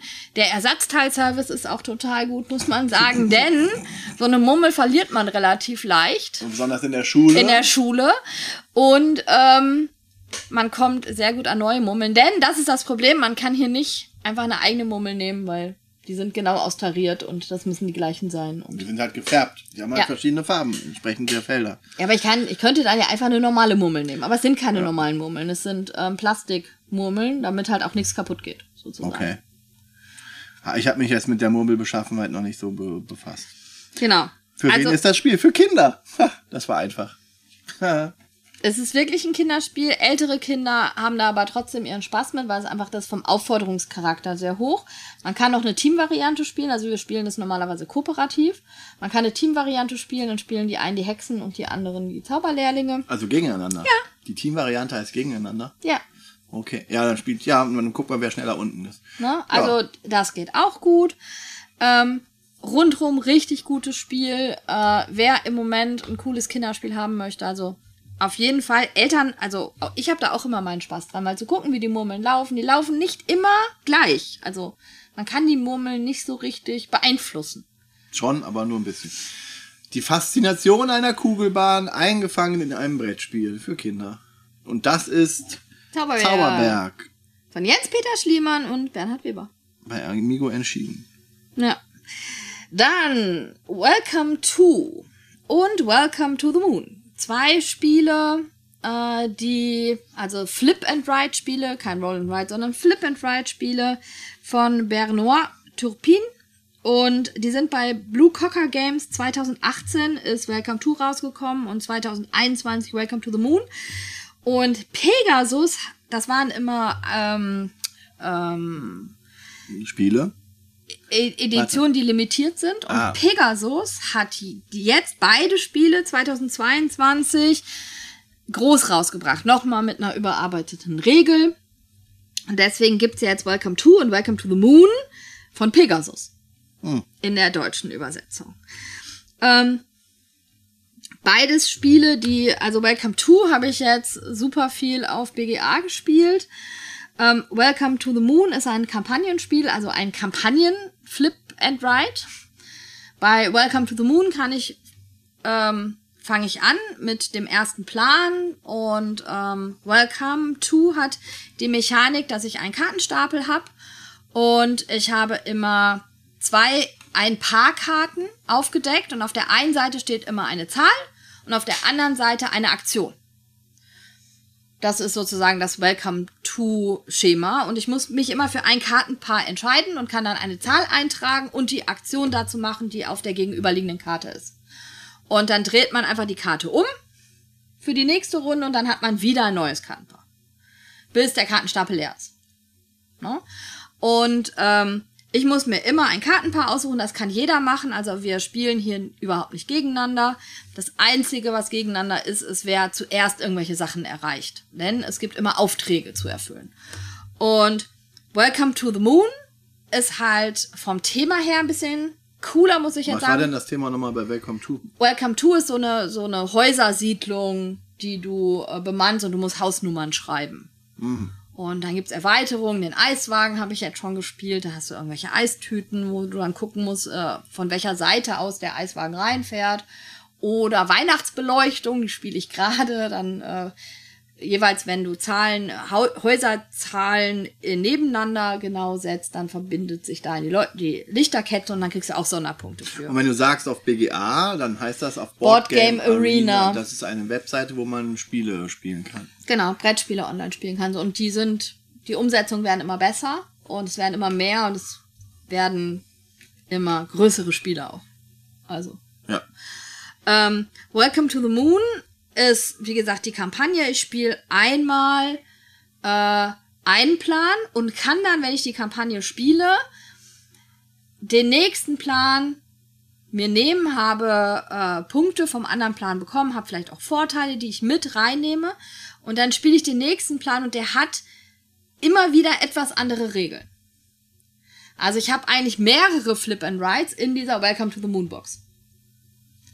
Das Thema finde ich viel cooler, habe ich ja gerade schon versucht anzusetzen, ähm, denn das ist Weltraum und sind Raumschiffe und es Bauen im Weltraum und Pflanzen anbauen und so weiter. Also es geht immer weiter. Wir fliegen halt hin und dann versuchen wir den Mond zu begrünen und äh, wir versuchen irgendwo zu graben und es sind ganz viele verschiedene Mechanismen, wobei der Grundmechanismus immer gleich bleibt und auch ein paar der Grundregeln, aber es gibt für mich gefühlt etwas zu viele neue Regeln vor jedem Kampagnenbogen. Ah, das ähm, Pandemic-Paradoxon.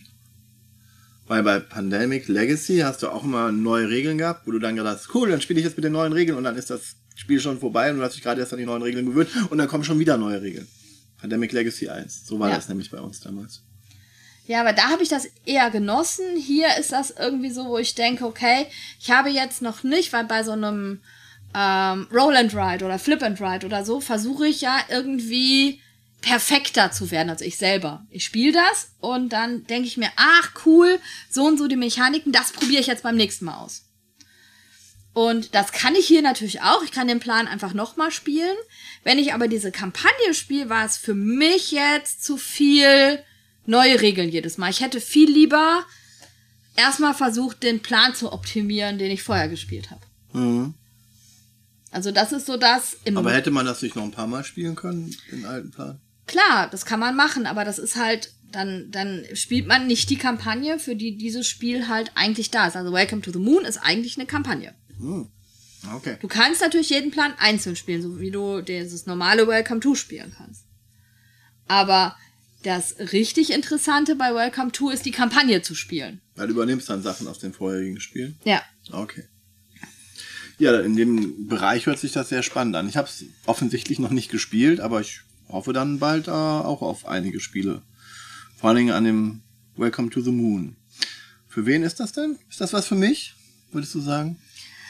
Ach, ich find's schwierig, weil du bist nicht der Roll and Ride Fan und ich weiß nicht, wie es bei dir mit Flip and Ride, also unterschiedlich ist das jetzt auch nicht, ähm, ist. Ähm, ich glaube, dass Welcome to the Moon dir vom Thema her besser gefällt und ich glaube eher für Leute sogar, die gar nicht so sehr das Roll and Ride so lieben wie ich, um es zu perfektionieren. Ich glaube, für die ist die Kampagne sogar besser, weil man halt einfach alle haben immer wieder neue Regeln und keiner kennt das jetzt so gut, dass er wenn ich das würfel, setze ich das ein und ich gehe immer hier drauf und sowas. Ne? Also wenn man viel Roll and Ride spielt oder Flip and Ride spielt, dann, dann, ja, dann hat man ja schon so, versucht man ja seine Strategien rauszufinden. Und das ist bei Welcome to the Moon ein bisschen schwieriger, weil man halt ständig neue Regeln hat. Und das war Welcome to von Welcome to und Welcome to the Moon von Bernard Turpin und das ist bei Pegasus neu erschienen. was uns zu Magic Rabbit bringt. Ja, ein ganz anderes Spiel. Ein ganz anderes Spiel. Auch Flip ein bisschen. Ja. Aber ohne Ride. Und es geht nur zweieinhalb Minuten. Zweieinhalb Minuten. Jede. Damit Partie. hast du es gesagt, es ist in Echtzeit. Ist ein Echtzeitspiel mit einer Sanduhr. Aber man spielt drei um. Man spielt drei um. Man spielt nicht gleichzeitig. Und nicht gleichzeitig in Echtzeit. Und man darf nicht reden. Man darf nicht reden und man macht Dinge wieder rückgängig, die der Nebenmann nicht kapiert hat. Ja. Eigentlich muss man nur Dinge anordnen. Ne? Wir haben äh, irgendwie neun, neun Hasen. Hüte, neun Hüte, neun Hasen Wir versuchen halt die richtigen Hasen aus den richtigen Hüten zu ziehen. und Tauben. Drei Stück. Ja, die ärgern eher so ein bisschen. Da darf man nämlich nicht dran, wenn die Tauben da drauf liegen. Dann die muss man erst Genau. wegbringen. Und Also- immer, wenn ich dran bin, darf ich eine Taube versetzen oder ähm, einen Nee, Hasen. die, die Taube darf ich immer am Schluss meines Zuges versetzen. Stimmt. Also ich darf dann entweder eine Taube versetzen oder nicht. Oder vorher lege ich halt einen, ähm, einen Hasen um.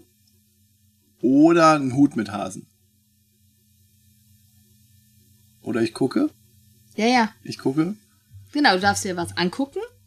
Wir haben, wir haben so viel gespielt, das ist interessant. Also Ja. du kannst es dir entweder angucken, genau. was drunter ist. Du kannst, Das vertauschen, also zwei Hasen vertauschen. Oder zwei Hüte mit Hasen vertauschen. ja, Um die dann also Komplettpakete. Genau. Und ich, man sieht halt normalerweise nicht, ähm, was für einen Hut und was für einen Hase man hat. Man muss die Hüte halt in eine rein, aufsteigende Reihenfolge und die Hasen dann da rein. Genau, die Hasen sind drunter Den und 1, die 2, 3, 4, Hüte 5, 6, 7, sind 8, drüber. 9er und den. Genau, Hüte- und man hat zweieinhalb Minuten Zeit, um das gemeinsam hinzukriegen, indem man halt nur drunter gucken kann, ein Komplettpaket versetzen kann oder tauschen, Plä einzelne Plättchen tauschen kann. Man könnte zum Beispiel sich absprechen und sagen, okay, wo ich jetzt ein, eine Taube drauflege, da ist es fertig. Aber was, wenn es noch nicht fertig ist und ich muss noch eine Taube verlegen? Also Kommunikation außerhalb des Spiels ja und dann könnte man sich auf eine Strategie versuchen zu einigen, aber das kommt dann von selber irgendwie. Interessant ist, dass es klappt. Es Ich hätte nie gedacht, dass das klappt. Es klappt irgendwie. Und es wird ein bisschen einfacher, je mehr Leute da sind. Für die, weil dann hast du weniger Tauben auch äh, rumfliegen. Und wenn, klar, weil Aber, aber dafür machen auch viel, viele Leute Sachen kaputt, die du dir hingelegt hast, weil man, man versucht dann ja Sachen frei zu machen und zu tauschen. Und ich habe dann zum Beispiel mir das Päckchen fertiggelegt, wo der richtige Hase mit dem richtigen Hut liegt. Und ich weiß das. Und irgendjemand vertauscht die dann. oder legt einfach ein, äh, eine Taube drauf und du Und kannst ich es kann, nicht ich, bewegen. Genau. Ja. Also das ist so. Also es ist dann, ne, es ist, logisch ist es leichter, wenn du mehr Leute hast, aber es sind da auch drei andere Leute dran, bevor du wieder dran bist und deinen Plan vollenden kannst. Also dementsprechend ist es nicht leichter mit, mit, mit mehr Nee, Leuten, eben, sondern ja, ja. es kann noch mehr kaputt gemacht werden. Gleichzeitig hat man aber auch mehr Informationen. Das Spiel Balance, das wollte ich eigentlich sagen. ja. Ja, und ähm, wenn man das dann hat, gespielt hat, dann kann man Sonder- Umschläge öffnen. mit Sonderregeln und einige sind gut und andere sind scheiße, ganz ehrlich. ja, oder fühlen sich halt nicht. super schwer an. Ja, oder gefallen mir auch nicht von der von der Art her. Also, Ja. Weil es gibt eine Katze, die man neben die Taube legen, nicht neben die Taube legen darf und dann hat man, ja, das ist noch okay. Genau. Und es gibt vielleicht eins noch, das, das Zombie-Kaninchen, was gegen ein anderes Kaninchen blind ausgetauscht wird. Dann fehlt quasi eine Zahl und du weißt aber nicht, was das Zombie-Kaninchen, was keine Zahl hat, welche Zahl das eigentlich ist. Das muss man dann dedunzieren aus den anderen, die man in der richtigen Reihenfolge gelegt hat. Ich, ich glaube, das was, ist wieder nett. ich glaub, was für dich am schwersten war, war äh, gegenteilig zusammensetzen, so dass immer zehn Oh ja. existieren. Das, das, Die äh, eins mit der mit neun. der neun, die zwei mit der acht, die drei mit das war. Genau, das, das ging bei dir irgendwie gar nicht in den Naja, Kopf. das, das ist. Und wenn du schon zweimal gespielt hast, dann hast dein Gehirn auch ungefähr gespeichert, wo die Regeln liegen. Und wenn dann, dann die Regeln verändert wird, also man kann's, ich kann's, lass es mich so sagen, ich kann's nicht mehr als drei Partien hintereinander spielen, dann ist mein Hirn erstmal Matsche. Und so viel Zeug abgespeichert, dass ich äh, das einfach nicht mehr kann dann. Ja. Aber das ist eigentlich das kürzeste Spiel, was ihr auf den Tisch bringen könnt, wenn noch zehn Minuten Zeit da sind, bevor die Leute fahren wollen. ja. Das ist, sagen. das ist, dafür ist das Magic Rabbit das perfekte Spiel. Es ist für Leute, die wenig Zeit haben und genau zweieinhalb Minuten spielen wollen, das Spiel. Und es ist eigentlich wieder so ein nettes kleines Absackerspiel ne, für jedermann. Ja, man erklärt drei, vier Minuten vielleicht beim, an der allerersten Partie. Und dann spielt man kürzer, als man erklärt? Ja. Na, ich glaube, man erklärt kürzer. Das hat man schneller erklärt. Das hat man schnell erklärt. Ja. Man kann auch direkt ins nasse Wasser, ins nasse Hut geworfen werden, um dann halt Magic Rabbit äh, Hüte zu sortieren von. Und das passt auch so schön mit den Hüten in Kaninchen, äh, mit Kaninchen in Hüten und dann noch Tauben drauf. Das sind ja alles Ja. Zaubererthemen. Das ist schon cool. Das ist nettes, wirklich ein wirklich schönes, kleines, nettes äh, Sortierspiel. Echtzeitspiel gegen die Zeit. gegen die Zeit. Das ist, es ist wirklich nett. Ja, Magic Rabbit äh, bei Funboard rausgekommen. Juliet Dutoit, Romani Galloni, Ludovic Simonet und Cécile Ziegler. Ja. Ich hoffe, ich bin nicht so frankophil. Ich hoffe, das hat funktioniert. Ähm, das nächste Spiel. Nein, du bist nicht zu frankophil. Was? Du hast gesagt, ich hoffe, du bist nicht zu frankophil. Ach so. Ja. Das nächste Spiel. Ist viel zu selten auf den Tisch gekommen. Gandhi, The Decolonization of Britain von 1917 bis 1947 in der Coin-Serie rausgekommen. 2019 von Bruce Mansfield bei GMT Games. Ein Coinspiel, Das Coinspiel, was wir am häufigsten gespielt haben. Was wir versucht haben, am häufigsten zu spielen und äh, ja, nicht immer geschafft haben. Äh, es tut mir wirklich leid, dass ich meinen Vasallzug die ganze Zeit nicht mache. also wir haben rein theoretisch eine Online-Partie laufen, Ja. Turn by Turn. Und Das ist nicht ich, unser Medium. Ne? ich merke, Also es Vasall ist nicht mein Medium. Also es ist irgendwie. ist, krieg- Turn by Turn ist nicht dein Medium. Genau, ich, ich bin dann immer so raus aus dem Spiel und ich will eigentlich einen so guten Zug machen, dass ich viel zu lange brauche, um mir zu überlegen, was mache ich denn jetzt? Ja, und dann schiebt man das vor sich auf. Ich verstehe Genau. dich da, ja. Und äh, es tut mir leid. Ja, aber abgesehen davon, äh, wir haben es auch physisch aufs, aufs Board gebracht und das war auch. Und wir haben eine Partie online gehabt, wo wir wirklich uns dann den Tag freigenommen haben und das zusammen online gespielt haben. Das geht auch. Das geht auch. Das, dann muss man aber dabei bleiben. Ne? Das, ging, das ging dann ganz gut. Genau. Also deswegen Vasall geht schon, aber Vasall Turn by Turn geht halt nicht so. Äh, Für dich. Genau, für mich. Ähm, Vasall ist halt eine Plattform zum Online-Spielen, die vor allen Dingen für, von Wargamer benutzt wird, die halt nicht ganz so gescriptet ist wie BGA. Ja, also, doch, doch, doch, doch. Die haben je nachdem, die Module sind alle Fan gemacht und es sind wirklich gut geskriptete Sachen dabei.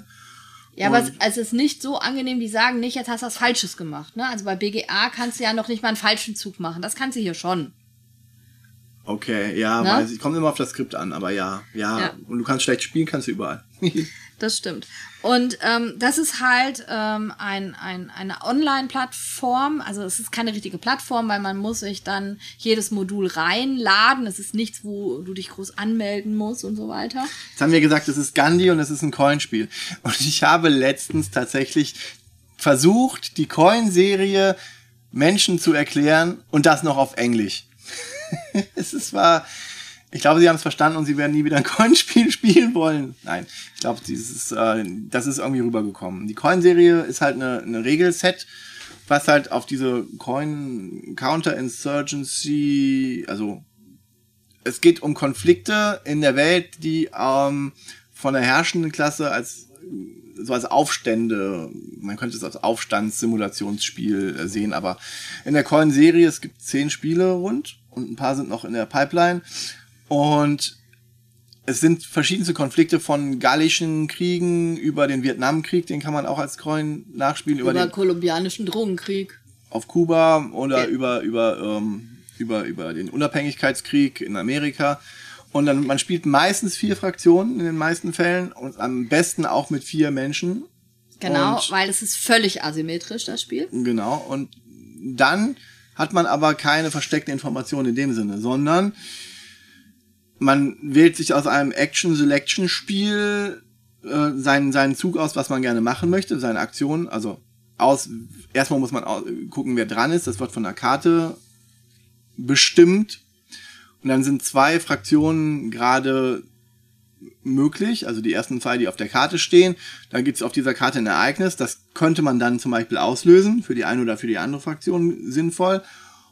Oder man kann das blockieren, dass das ausgelöst wird, macht dann aber eine kleinere Aktion. Der, der der andere, der einem folgt, kann dann entscheiden, ob er dann die kleinere Aktion nimmt oder auch passt, sodass der dritte dann doch noch drankommt, was die Reihenfolge wieder durcheinander wirft.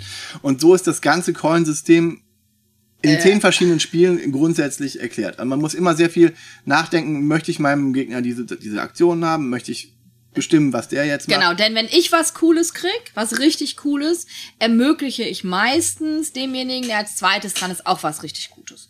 Und das muss man so ein bisschen überlegen. Das Coole am Coin-System ist, dass du das gleiche System hast und wenn du das einmal kennengelernt hast, kannst du dir eigentlich aussuchen, welchen Konflikt du spielen möchtest. Und dann gibt es so ein paar Regeländerungen. ähm, die halt auch extra so aufgeschrieben sind. Dazu empfinde ich das Coinsystem als relativ cool, weil ich gar keine Hidden Information habe. Also ich habe gar keine versteckte Information. Ich habe keine Handkarten. Ich, ich kann komplett die Leute beraten. Ähm, es ist auch so, dass man dieses Spiel, es gibt Bots, aber man könnte dieses Spiel auch vierhändig spielen, wenn man möchte, ähm, um alle Fraktionen kennenzulernen, wenn man das Solo spielen möchte, da alles offen liegt. Das heißt, wenn ich das mit Neulingen spiele, kann ich sehr gut beraten, was sie machen können, weil sie müssen mir dafür keine Handkarte zeigen oder sowas. Es sind alle Informationen sind auf dem Plan. Ähm, das, die Spiele gibt's nur auf Englisch. Das bedeutet halt auch, wenn eine Übersetzungsschwierigkeit ist, kann man das in der Gruppe klären. Man kann alle Events, es liegen immer zwei Events aus, das, was gerade dran ist und das, was kommen könnte, die kann man immer vorher erklären. Das heißt, ich kann in diesem System Neulinge ganz gut an die Hand nehmen, um mit ihnen dieses Spiel zu lernen. Und es ist, ähm, also es ist so, dass dann zum Beispiel, um die Übertragbarkeit zu, deutlich zu machen, zum Beispiel Holzwürfel sind immer normale Truppen. Und dann gibt es ähm, Achtecke, die man auf die, den Kopf drehen kann, die dann ein Symbol haben. Das sind dann immer Guerilla-artige Truppen, die dann äh, versteckt sein können bei den meisten Spielen. Es gibt ähm, Zylinder, die dann eher ähm, nicht Kampftruppen sind. Es gibt Scheiben, die dann meistens Basen sind. Die machen halt grundsätzlich immer was sehr ähnliches. Ja. Und ja, die können auch unterschiedlich stark sein und es gibt auch ein, wirklich ein Kampfsystem, das auch immer wieder ähnlich ist. Ähm, für wen würde ich das Spiel empfehlen? Es ist was für Menschen. Wir haben noch gar nicht über Gandhi an sich gesprochen. Ja, würde ich okay. gleich noch drauf zu. Also für wen würde ich das, das Coin-System an sich empfehlen? Das ist jetzt ähm, für Menschen, die sich vom Hintergrund nähern wollen, also die geschichtsinteressiert sind und die dann sich diesen Konflikt dann, dann anschauen und aneignen würden. Aber man muss sich sehr viele Regeln aneignen. Also es ist schon nicht ohne, ja, weil man trotz dieser offenen Informationen, du hast immer noch eine DIN A4-Seite beidseitig bedruckt mit Aktionen, die du machen kannst. Ja. Und so ganz offen ist es auch nicht verständlich je nach Konflikt. Klar, beim Vietnamkrieg weiß ich, okay, wir haben Nordvietnam gegen Südvietnam und dann hast du auf der einen Seite die Amerikaner und die ähm, die NRA. Ja, die, die, die, die Südvietnamesen, die mit dir quasi mehr oder weniger kämpfen, die aber auch eigene Interessen haben. Und im Norden hast du halt die NVA und äh, nee, nee, das sind das sind die NRA. DDR. Die NVA sind die DDR. Die DDR-Truppen kämpfen da nicht mit. Ähm, nein, und dann hast du halt mhm. noch verschiedene Truppen, die auch eigene Interessen dann haben. Das ist relativ klar. Aber bei einem Gandhi jetzt zum Beispiel hast du halt, wenn du den Konflikt nicht kennst, du hast halt die Briten, die das Land besetzt haben, die sich noch am klassischsten spielen. Dann hast du ähm, Gandhi. Gandhi, die Gandhi-Fraktion, also jetzt das, den Kongress mehr oder weniger, der eigentlich eine Einigung will, aber die, dass auch die Truppen ab ziehen wollen, die aber auch dann. Die aber nicht kriegerisch genau, handeln können. Die dann halt mit Streiks und Blockaden und so weiter arbeiten. Dann hast du das Gleiche auch noch, aber die, die anderen, die nicht im Kongress ein sind, die mehr Zwietracht wollen. Und dann hast du den militärischen Flügel davon, also ähm, die Revolutionäre. Die Revolutionäre, die quasi dann auch letztendlich geschichtlich gesehen dann Pakistan gegründet haben aus Indien heraus. Und ja, die halt auch im Norden von da, wo dann später Pakistan entsteht, ähm, eher dann versuchen, auch militärisch dann zu operieren. Und so hast du halt bei Gandhi diese, diese vier Fraktionen. Es ist für Anfänger wirklich schwierig, was, okay, es ist, was will ich eigentlich als Gandhi erreichen genau? Okay, ich will da Uneinigkeit, ich will da Widerstand haben, äh, so ein Marker, was ein bisschen abstrakt ist bei Gandhi. Und, und dann will ich halt, ähm, also das Ziel für Neulinge ist, die sich auch mit dem Konflikt nicht sonderlich auseinandergesetzt haben, ist halt sehr, sehr undurchsichtig, was will ich eigentlich erreichen. Insofern, es, es ist ein Wargame, ne? Und für wen ist ein Wargame? Ja, für Leute, die wirklich tiefer in Boardgames drin sind und für Leute, die auch mal eine andere Sache haben wollen. Und die geschichtlich interessiert sind. Ich glaube, die ja. Coin-Serie macht überhaupt keinen Sinn, wenn man sich nicht auch für die Konflikte dahinter interessiert. Ja. Weil jede Fraktion spielt sich so, wie sie im historischen Kontext eigentlich agiert ja. hat. Und man kann natürlich anders agieren und einfach sagen, ich äh, kämpfe als Brite nicht. Dann gewinnt man aber halt auch nicht. Ja. Ne? Also ähm, es ist nicht so, dass das, dass man gezwungen die Geschichte nachspielt. Also es gibt schon auch ein anderes Ende, als der eigentlich historische Konflikt war.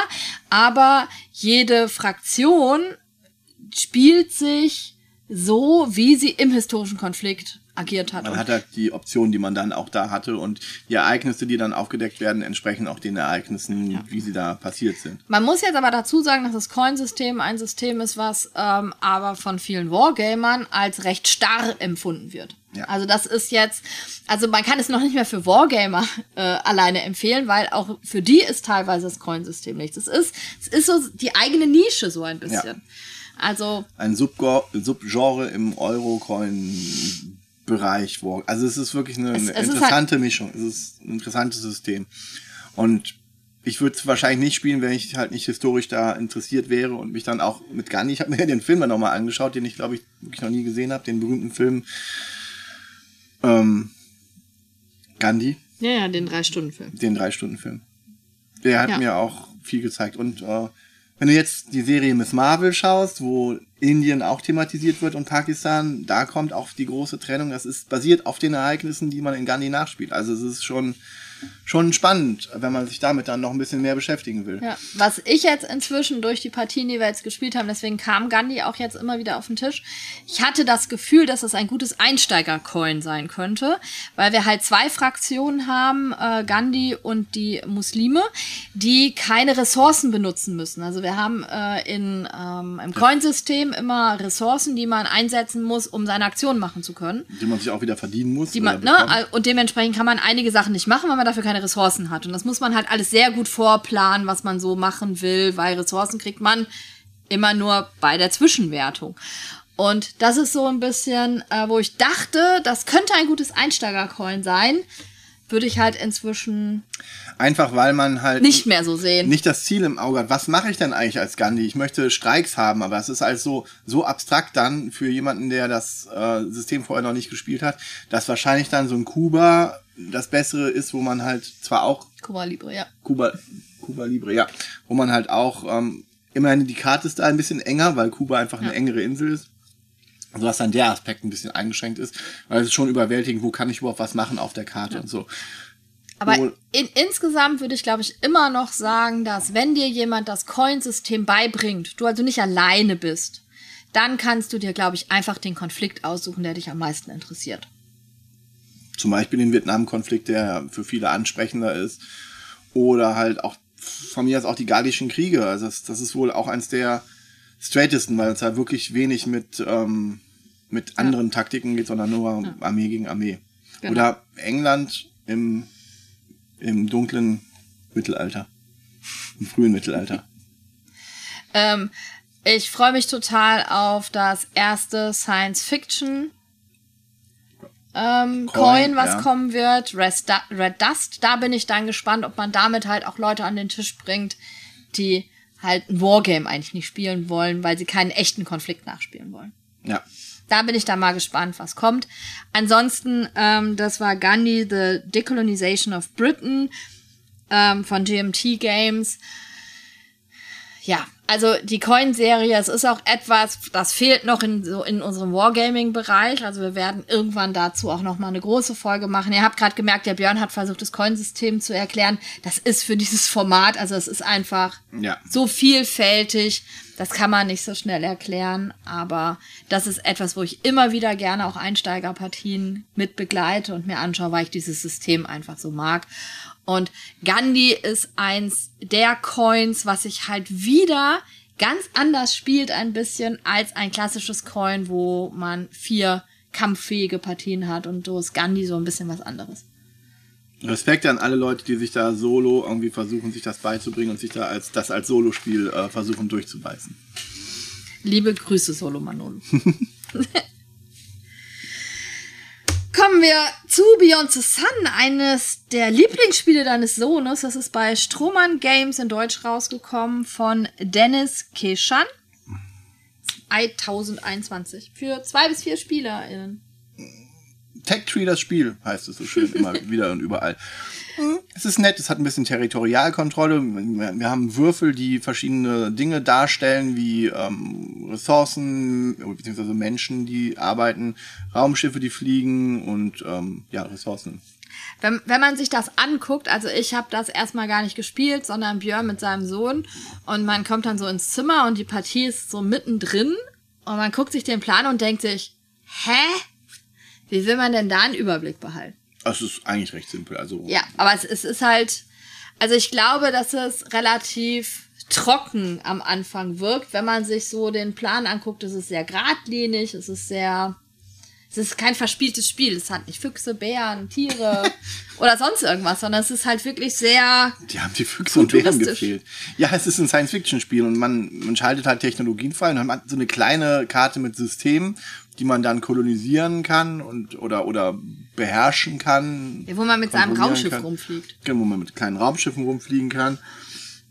Weil das kann ich machen. Ich kann mit meinem Raumschiff rumfliegen, ich kann Technologien weiter erforschen. Genau, und das ist auch der, der größte Fakt. Und wenn ich das erstes, als erster die Technologie erforsche, gibt es noch ein kleines Event, das quasi da drauf liegt und dann kann ich überlegen, welche Technologie ich ähm, von dem Bereich dann, es gibt vier Farben, wie man das auch aus anderen großen Tech-Trees kennt. Ja. Dann kann man halt weitere, und dann kann man Body dafür benutzen und wenn man das dann erforscht, dann kann man dann halt auch ähm, ähm, Aktionen machen, die besser sind als verfügbare für alle verfügbaren oder halt noch ganz andere Aktionen. Und so versucht man sich dann da durchzuschlängeln. Genau, ich muss halt immer auch gucken, was ich machen kann. Ich habe äh, Ressourcen, die ich ausgeben muss, um äh, bestimmte Aktionen zu machen. Genau.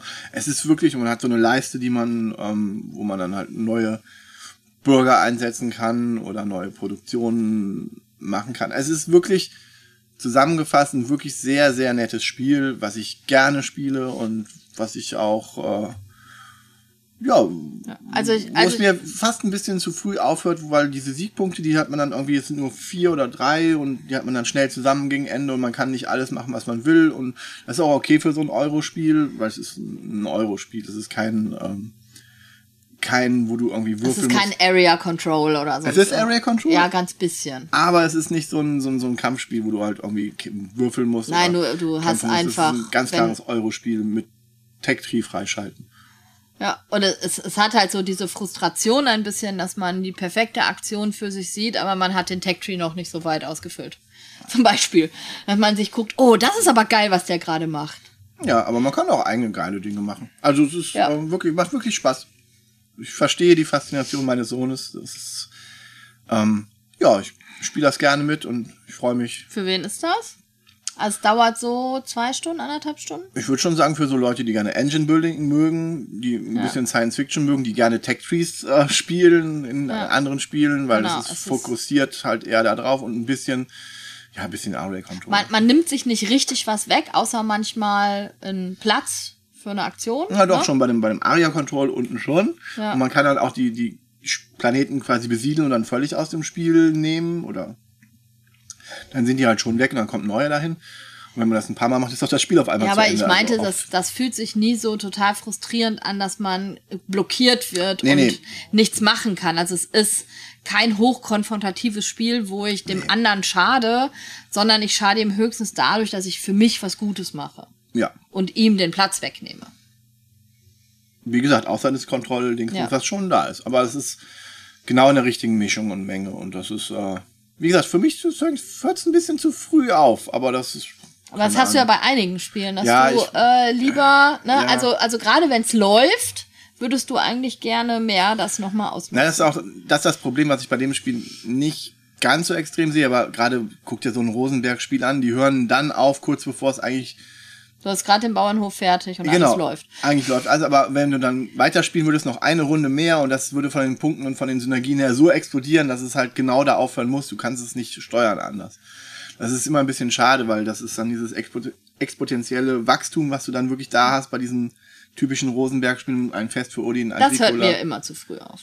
Ja, aber es ist, wenn es weitergehen würde, würde Ja, es ja, halt klar. wirklich zu viel auf einmal machen können und das ist, ich finde das auch blöd und ich habe dem Herrn Rosenberg damals schon gesagt, ich erzähle es auch gerne nochmal, dass ich ja lieber als Erweiterung für Agricola damals, als er, er das mal hatte, gerade rausgebracht hat, habe ich ihm gesagt, meine Lieblingserweiterung wäre, ich habe meinen Bauernhof fertig und jetzt spiele ich quasi ein anderes Spiel mit meinem Bauernhof und gucke, wie ich dann durch die nächste Pestperiode komme oder so, dass ich gar nicht weiter aufbaue, sondern wie die Flugphase bei ähm, Galaxy Trucker, wo dann alles den Bach runtergeht.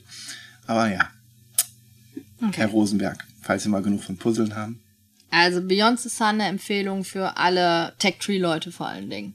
Tech-Tree-Fans und Eurogame-Fans mit ein bisschen Aria-Kontrolle. Ja, und man hat, muss Lust aufs Weltraumthema haben, weil sonst schreckt einem der Plan eher ab. Also wer lieber niedliche Tierchenspiele möchte, Ja, der muss ein Tierchenspiel spielen. ein Tierchenspiel spielen. Ja, es gibt ganz viele Spiele mit Tieren und Füchsen. und Jetzt Bären neu für Beyond the Sun, die Tierchenerweiterung mit Spacefüchsen und, und, und Weltraumbären und Und so. Ja, du wolltest doch eigentlich immer einen gelben Weltraumbär haben. Bei Ja. tja, hat sich noch nicht jemand Nee. überlegt. Gut. Ähm, das war Beyond the Sun von Strohmann Games. Ähm, Heuschreckenpoker ist unser nächstes Spiel. Ich habe zuerst Kakerlakenpoker aufgeschrieben, weil es auch so ähnlich ist, aber in diesem Jahr, im letzten Jahr ist Heuschreckenpoker Das ist doch von den Kakerlakenspielern. Genau, drei Magier-Spiele von Jacques Samet. Samet. Sümme. Äh, für zwei bis vier Spielerinnen. Und es ist das typische kleine Ärgerspiel, wo man sich gegenseitig Sachen wegschnappt, was Gutes hinlegt, äh, sich darüber ärgert, was der andere spielt ging und das noch gleich? Ich ganz viel Spaß hat. Du legst Äh, du hast in der Mitte drei Karten, die äh, Gemüsesorten oder Heuschrecken sind. Und dann spielt jeder eine Karte. Man hat die Karten eins bis sechs und man hat ein Ass und man hat eine Nicht-Karte. Und derjenige, der die höchste Zahl spielt, darf sich als erstes was aussuchen, die zweithöchste als nächstes. Gleiche Karten stechen sich aus. Also wenn jeder die sechs spielt, kriegt keiner von den beiden was, dann gewinnt halt die fünf. Ähm, das Ass kriegt alle Karten, die in der Mitte sind, außer es ist ein X gespielt worden, was dann die Funktion des Asses übernimmt. Wenn ich aber zwei Asse habe, stechen auch die zwei Asse sich aus. Also dementsprechend ist das so ein bisschen dieses, ich äh, denke, das, was du denkst, was du jetzt spielst, Spiel. Also wo ich immer versuche, die ich will ja- anderen ich- zu lesen. ich, genau, Also ich will ja mein Ass nicht dafür verschwenden, dass jemand anders mit einem X dieses Ass bekommt. Ein bisschen Poker, oder? Deswegen heißt es Poker. Ah, das ist eine klug, Heuschreckenpoker. kluge Wahl. Und sobald ich drei Heuschrecken hab, fresse ich meinen ganzen Gemüsegarten auf. Weil ich muss ja die Dinger nehmen, ne? Ich wenn muss ja- die Dinger nehmen, wenn ich, ne? Also Ja. das ist ja auch etwas, was ich dann, ich will vielleicht eine Karte legen, dass ich auf keinen Fall die Heuschrecken bekomme, die in der Mitte liegen. Und dann passieren Dinge und dann musst du die Heuschrecke doch nehmen und dann fressen die deinen ganzen Garten leer. Genau, ansonsten, sobald ich drei Gemüsekarten habe, kriege ich dafür einen Punkt. Am Ende einer Runde, wenn alle Karten leer sind, wird nochmal geguckt, wer den größten Garten hat. Zu dem Moment, der kriegt auch nochmal einen Punkt. Ja. Wer hat den größten Garten? Ich nie. Aber ich habe das Spiel oft gewonnen, ne? Ja. Und das ist ähm, super schnell erklärt, sehr schnell gespielt. Ein Spiel, bei dem auch die Jüngeren das Ärgern ganz gut aushalten können. Das stimmt. Ne? Also das Es hat ist allen irgendwie Spaß gemacht und es hat allen irgendwie Freude gemacht, wenn die dann mal jemanden anderen ausgestochen haben. genau, weil es sich nie so schlimm angefühlt hat oder anfühlt, wenn man selber dann mal ausgestochen wird und äh, die Karte nichts gilt, weil beim nächsten Mal schafft man das dann selber auch. Ne? Oder man hat das manchmal, in einer Runde läuft's gar nicht. Und da man das Spiel aber über mehrere Runden spielt, in der nächsten läuft's dann schon wieder. Also es ist, glaube ich, keine Ahnung, also für mich, für wen ist das was? Ähm, für mich eigentlich wieder ein Spiel für alle. Ähm, als Absacker und als ähm, Aufwärmer Als halt für Opener, die, ja. für die Leute, die gerne noch was vor oder nach dem großen Spiel spielen. Es ist, glaube ich, eher ein Familienspiel. Also das typische, ähm, bei mir konnten das die Drittklässler auch schon alleine untereinander spielen. Also so ab neun Jahren, acht, neun Jahren kann man das auch sehr gut alleine spielen, wenn es vorher Erwachsene erklärt haben und vielleicht mal am Anfang mitgeguckt haben. Geht das ganz gut. Ähm, ob es jetzt wirklich die Kinder selber aus dem Regal ziehen würden, weiß ich nicht. Also dafür sind, sind unsere in einem Alter Ich glaube, ich würde das auch nicht auf den Tisch bringen wollen, aber ich würde es gerne mitspielen, wenn jemand sagt, oh, das würde ich nochmal gerne spielen. Also ich würde mich nicht, nicht dagegen sträuben, aber es gibt ein bisschen bessere Spiele, die, ich, die mich mehr interessieren würden. Also ich, ich würde im Moment immer The Deadlies auf dem Das ist ja dann auch immer so eine Stimmung, ne? Ja. Also, Obwohl ich natürlich, das ist viel berechenbarer, weil ich kann euch ja viel besser lesen. Vor allen Dingen sehe ich, dann sehe ich, ach, die will wieder das Ass spielen, dann mache ich mal das X, zack. Oder ja, das aber wenn dann noch jemand das X spielt, dann hast du auch wieder nichts Ja, den kann ich alle, ich kann alle lesen, äh, Na. kein Problem. Ich kann gerne um Geld spielen, ich ziehe ich so die Hosen aus, das ist, äh, Ja. Es ist halt einfach auch ein Glücks. Glücksspiel, deswegen ist Das das, ist- was? Das kann- das ist Poker, das ist kein Glücksspiel. sehr gut auch für Familien, wo halt einfach die Erwachsenen mit den Kindern spielen können und die Erwachsenen unbedingt gewinnen. Die Erwachsenen unbedingt gewinnen. Nicht Gesagt. unbedingt gewinnen, habe ich gesagt. So, das war Heuschreckenpoker von drei Magierspiele. Kommen wir zu Fruddelmuddel vom Zoch Verlag von Dan Creek. Zwei bis fünf Spieler. Du hast mich gar nicht mehr zu Wort kommen lassen bei dem anderen Spiel. Aber ist vielleicht auch besser so, weil Ja, Fruddelmuddel. Poker. Fuddelmuddel ist, ist, oh, ein, ist eins der vielen Spiele, wo es mal wieder darum geht, dass ich nicht unbedingt die Sache ziehen muss, die vorne liegt. Also wir haben, wir, man deckt Karten auf und auf der Karte ist eine Frucht, ein, eine Hintergrundfarbe, eine Frucht und eine, um, also die Umrandung dieser Frucht. Und äh, was am häufigsten vorkommt, diese Frucht muss ich greifen. Mhm. Was bei uns ständig zur Diskussion am Anfang geführt hat. Mhm. Erstmal. Und die Frucht hat auch eine andere Farbe. Also wir haben blaue Bananen eventuell. Genau. Dann, äh, dann gilt das halt für blau. Also für die blaue Frucht, die in der Mitte liegt. Also wir haben so, äh, sieht aus wie Katzenspielzeug. halt Was eine? Erdbeere. So aus, aus Stoff, ne? Genau. Aus eine Stoff, große Stofferdbeere. Also so eine Babyfaust große Stofferdbeere. Ja, und eine Banane Eine Babyfaust große Stoffbanane. und eine Birne. Eine Baby, ihr wisst. Genau. Und äh, ich muss mir halt das greifen Gibt nur vier, als oder? erstes, genau, von dem am meisten in der Mitte liegen. Und zwar Farb, Farbe, Form oder Frucht. Also einmal die Umrandung, die Farbe außen und innen oder äh, die Frucht an sich. Ich war bei der Erklärung verwirrt. Ich habe das Spiel gespielt, war verwirrt. Ich war hinterher verwirrt.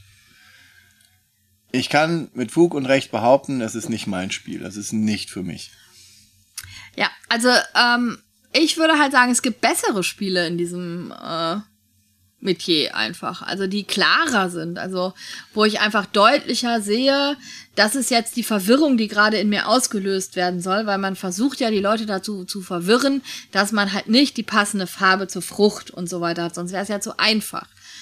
Und da gäbe es für mich bessere Spiele. Im letzten Jahrgang war Schnatterguy so ein Spiel als Kinderspiel, wo man halt auch immer sagen musste, zu welcher Farbe es funktioniert. Es, es gibt andere Spiele, die besser sind. Die das Gleiche machen. Also Die das greifen, Gleiche die machen. nach was greifen. Ja. Im, im, im Genre Nee, der dieses Greifen nicht, aber nach dieses, was Greifspiele. dieses, dieses gleichzeitig Greifen ist halt auch immer so, wer war jetzt wirklich als erster dran und äh, dann hat man das ja, das gegriffen wurde und es war die falsche und dann wurde diskutiert und dann muss man sich die Karten genau angucken. Es kam nicht zu einem lockeren Spiel. Für wen ist das was? Ich denke, das ist ein Spiel für Teenager, die das auf Partys spielen wollen, wo die unbemerkt mit Mädels Händchen oder mit Jungs Händchen halten wollen, wo man dann nach der gleichen Frucht einfach greift, wo man seinen, seinen Schatzi auch nachgreifen, dass man gern, und dann hat man die Hand von dem in der Hand und dann hat man, ach, ja, ich hab auch, und, ah. Okay, oder für Kinder, Katzenbesitzer, Kinderbesitzer, für Katzenbesitzer, die die als Katzenspielzeug nutzen wollen, die Stofffrüchte. Dann kauft man sich Katzenspielzeug. Ja, oder ein Spiel. Nein, weil das macht man ja für Teenager-Partys, Okay. wo man Also wir wissen nicht genau, wem wir das empfehlen würden. Ich habe doch gerade die Empfehlung gegeben. Teenager, Okay. die gerne Händchenhaltspiele spielen wollen. Dann sollen sie- unbemerkt mit seinem Schatzi Händchen Ja, halten aber da kann. könnte man eher Taco, Katze, Ziege, Käse, Pizza spielen. Da kann man nicht Robert, warum hältst du meine Hand? Ja, aber das ist Schlagen. Weißt du, wenn du die Hand, du greifst ja nach der Erdbeere, weil sie auch nach der Erdbeere Ja, greift. aber wenn beide schnell nach der Erdbeere greifen, kommt das gleiche Kratz-Schlagspiel wie bei Taco, Katze, Ziege, Ja, wenn du greifst Pizza. vielleicht. Aber wenn ich dann so deine Hand greife, dann habe ich deine Hand. Und dann Okay. sage ich, ah, ich wollte zuerst. Dann sagt sie, lass los. Und dann sage ich, ja. dann sag ich, lass los oder ich hol die Polizei. Ja. Okay, äh, das war Fruddelmuddel vom Zoch Verlag. Für zwei bis fünf Spieler. Teenager. SpielerInnen. Wir finden für alles eine Verwendung. Eteria. Ähm, 2022 rausgekommen von François Bouchard. Bei Hochspieler rausgekommen für 1 bis 4 Spielerinnen. Eine sehr positive Überraschung. Das Oder? war gut. Das war erstaunlich gut. Wir bauen ein Königreich auf. oh, wir sortieren wie bei äh, Atapalamabien. Abracadabrien. Aber wir haben ein 4x4 Raster. Viel besser. Das- macht den ganzen Unterschied. Ja. Ähm, der Aufbau ist auch ein bisschen anders, ne? genau, wir haben, äh, wir bauen unser Königreich auf. Wir haben vier Karten in der Mitte, die offen liegen. Von Anfang an. von Anfang an und äh, drumherum liegen die verdeckten, die zwölf verdeckten Karten. Und wenn ich Nein, dran es sind bin, minus vier. Also es sind, ja doch, dann sind es zwölf, als vier mal vier, sechs. Okay, ich kann nicht rechnen. ähm, wenn ich dran bin, nehme ich entweder die offene Karte, die auf dem Ablagestapel steht, liegt, die äh, einer meiner Mitspielenden vorher abgelegt hat, oder ich ziehe eine verdeckte Karte, gucke die mir an und überlege, ob ich die in mein Königreich lege. Und dann ähm, Tausche ich die, wenn ich die in mein Königreich lege, tausche ich die mit irgendeiner Karte aus, egal ob offen oder verdeckt. Außer diese Karte hat ein Schloss, die bei mir liegt, dann darf ich das nicht. Oder ich nehme mir die offene Karte und die muss ich auf jeden Fall austauschen. Wenn ich die verdeckte nehme, kann ich auch sagen, nö, ich lege gar keine Karte, ich lege die ab. Und dann darf ich irgendeiner meiner verdeckten Karten, muss ich, darf ich nicht, muss ich aufdecken. was dann gut oder schlecht sein kann. Denn Es gibt unterschiedliche Kartentypen, Einheiten und Landschaften. Erstmal so. Also Ja. es gibt vier Völker und vier passende Landschaften. Also Berge und Zwerge gehören zusammen. Menschen sind ein bisschen vielseitiger, die wollen eigentlich Kornfelder haben, mögen aber auch. finde aber Berge nicht schlecht und Wälder auch. dann Die Elfen wollen. Elfen wollen die nur Wälder haben. und die Goblins wollen Sümpfe haben. Und dann gibt's noch die unterschiedliche Beliebtheit bei den Völkern. Das ist ein bisschen rassistisch, weil die, Goblins, haben Krieg mit allen. die mögen keiner, da gibt's Minuspunkte, wenn man die neben den Zwerg legt und umgekehrt. Die Elfen haben nur Krieg mit den, mit den Zwergen? Zwergen und die Menschen kommen eigentlich mit den meisten klar, außer mit Goblins, die mag keiner.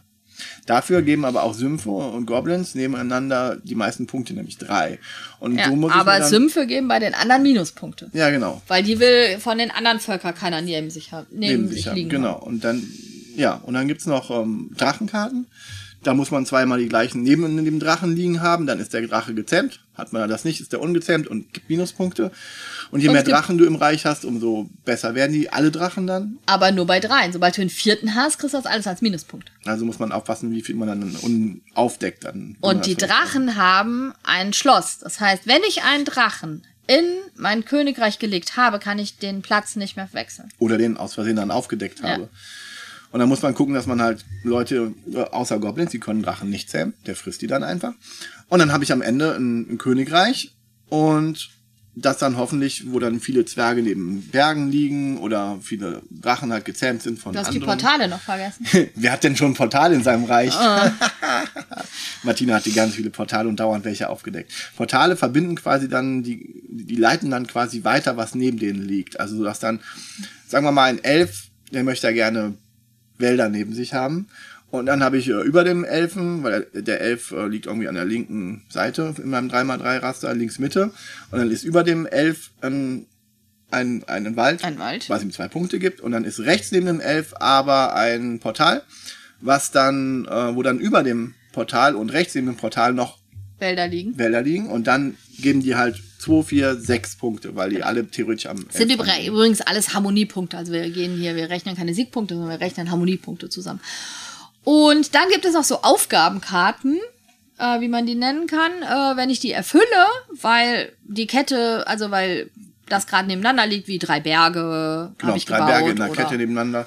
Und zu dem Zeitpunkt kann ich mir das nehmen, dann gehört mir da diese Punkte und dann kann ich die Berge auch wieder wegtauschen, wenn ich das dann Genau. möchte.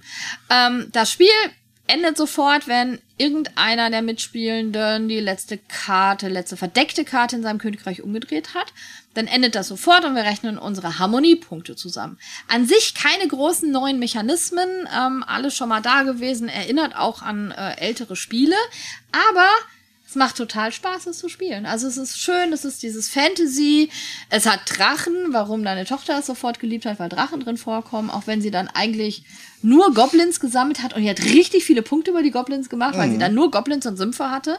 Also auch hier führt gefühlt jeder Weg zum Sieg. Jeder kann so vor sich hin bauen, was für Karten drin sind.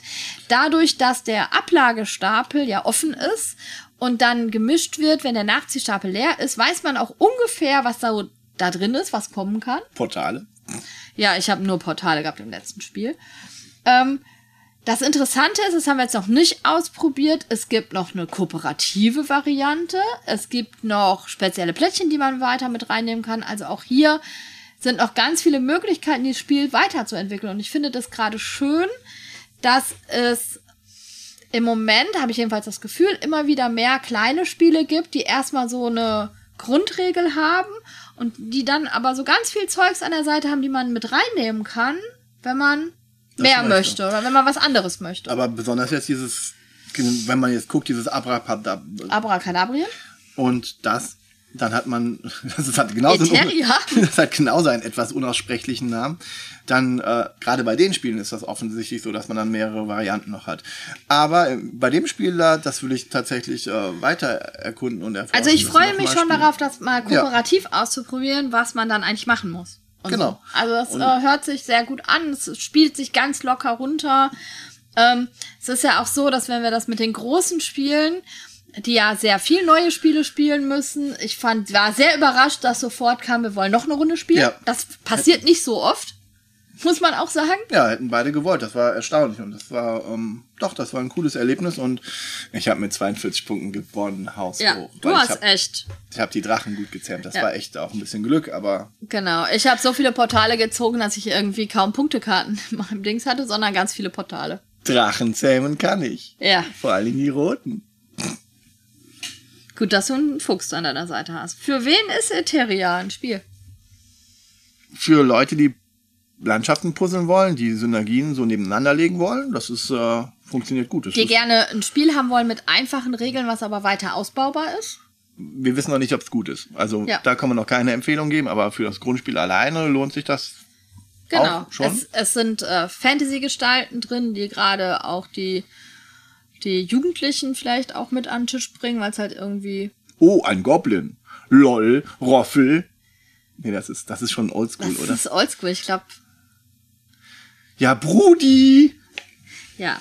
Okay, ich, ich lasse Man merkt die Schulform, in der du bist. Der ist auch eigentlich ziemlich alt, oder? Al- Also, also wir, der sind, Brudi. wir sind gespannt, wie sich das Spiel weiterentwickelt und ich freue mich auf weitere Partien von Eteria vom Hochverlag.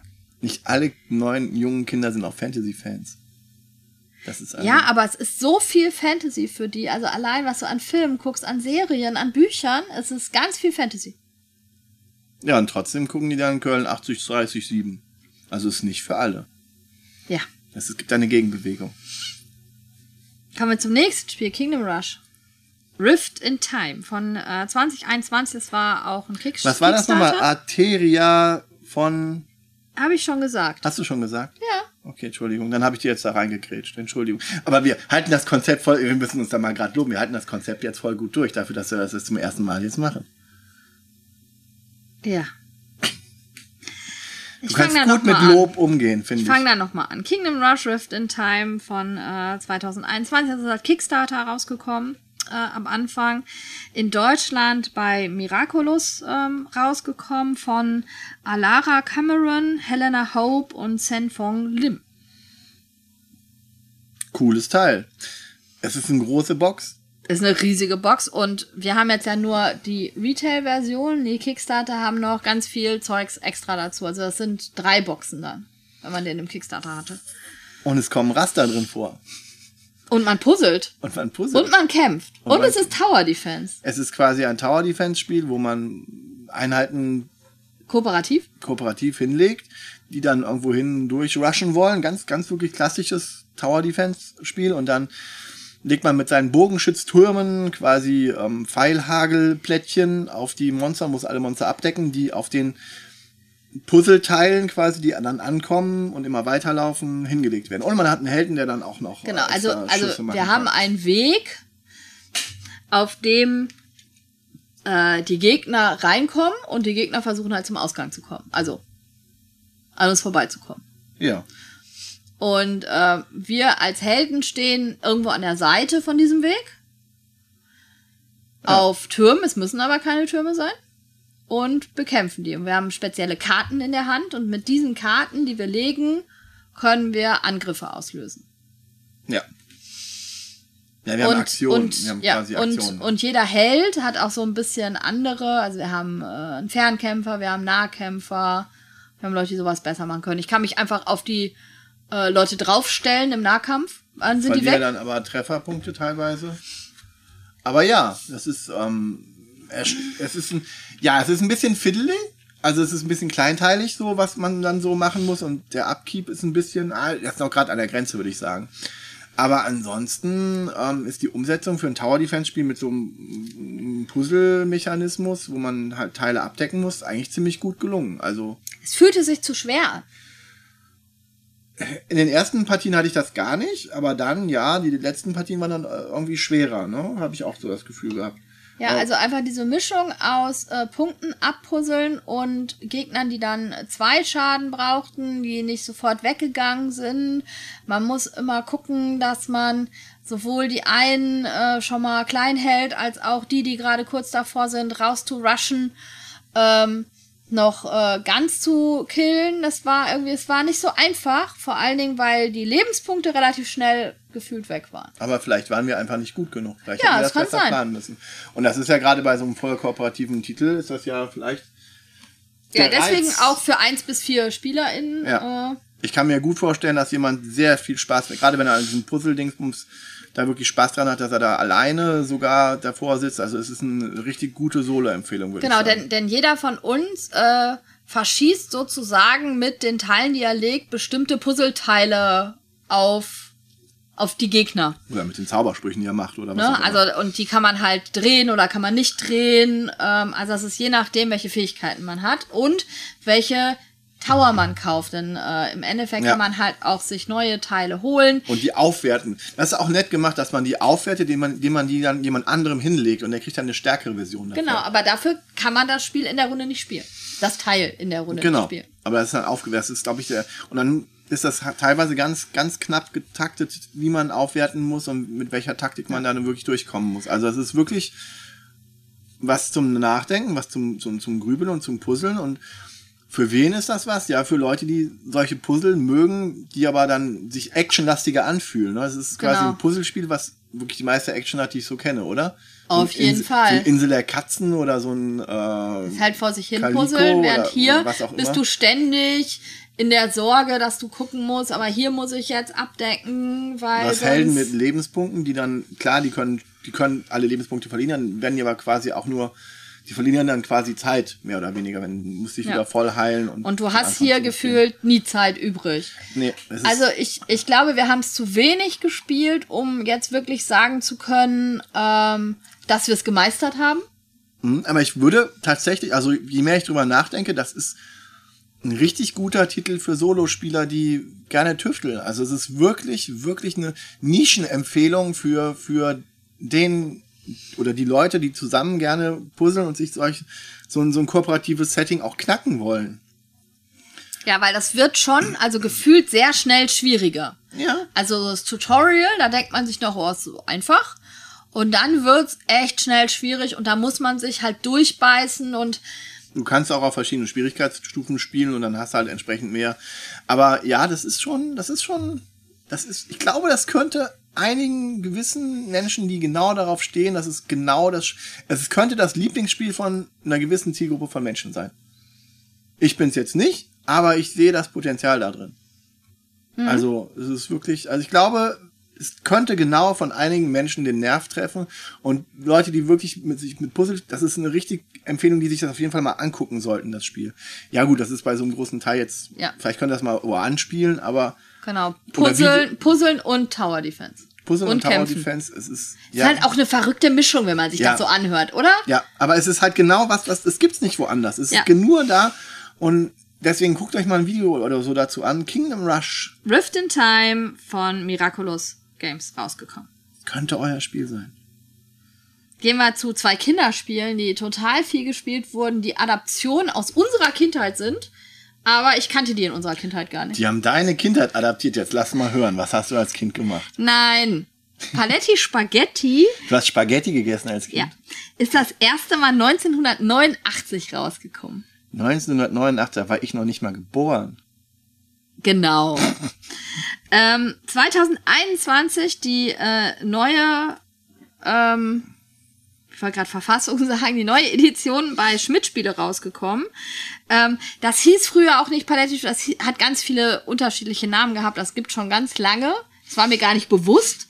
Das ist hier in dieser Familie eingeschlagen wie eine Bombe und selbst der Ich liebe es Beyond the Sun zu spielen Und Dune Imperium. und Dune Imperium, 13-Jährige, hat von sich aus gesagt, lass uns Paletti Spaghetti spielen. Und man wickelt eigentlich nur einen Faden auf. An der, Genau, an wir, der wir, Gabel. haben, wir haben Nudeln, also vier, Spaghetti. Vier Nudeln. vier ganz lange Nudeln, das sind vier, In grün, blau, gelb und rot. genau, und die sind an Gabeln festgemacht und ich halte die einmal zu Beginn des Spiels über den Spaghetti-Teller, lass die fallen und dann muss ich Spaghetti-Zutaten, die typischen wie Pilze und Oliven und Paprika und Käse, Jetzt habe ich Hunger. ähm, muss ich auf diese Schnüre setzen und damit verknoten sich die Schnüre. Genau. Und wenn ich dran bin, würfel ich mit dem Würfel und dann darf ich eine der Zutaten wegnehmen, die ich gewürfelt habe, oder ich würfel die Kochmünze und darf irgendwas wegnehmen. Und dann sagt man Paletti Spaghetti, Spaghetti. und dann dürfen alle drehen und äh, Gucken, ob sie ihre Spaghetti weiter aufgedreht bekommen und wer als erster seine Spaghetti fertig aufgedreht hat, hat gewonnen. also es ist totaler Zufall und pures Glück und wenig Taktik und wenn man zu hart dran dreht und dann, Dann- reißt, dann reißt es auch die Pinnepel raus. Also es Genau, ist also es, Vorsicht. es ist in der Schule total gut angekommen, aber es war total schwierig zu spielen. Also das ist kein Spiel, was die jüngeren Kinder alleine spielen konnten, weil immer jemand eigentlich dabei sitzen muss und sagen muss, dreh nicht zu doll. ja. Weil dann halt diese Zutaten, Rausfliegen. Clips rausfliegen und dann kriegt man das auch nicht wieder so zu, zurückgesetzt. Und da halt der Zufall bestimmt, wie verknotet, womit welche Spaghetti sind, ist es halt auch total ungerecht. Ja. Trotzdem macht das irgendwie Spaß. Mir nicht, aber ja, ich sehe die Zielgruppe. Äh, Spaghetti-Fans, für Spaghetti-Fans. Ja, und noch ein altes Spiel, also das war Paletti Spaghetti von Schmidt Spiele, die neueste Version, ist bei uns wirklich Lotti Carotti Deluxe von Ravensburger.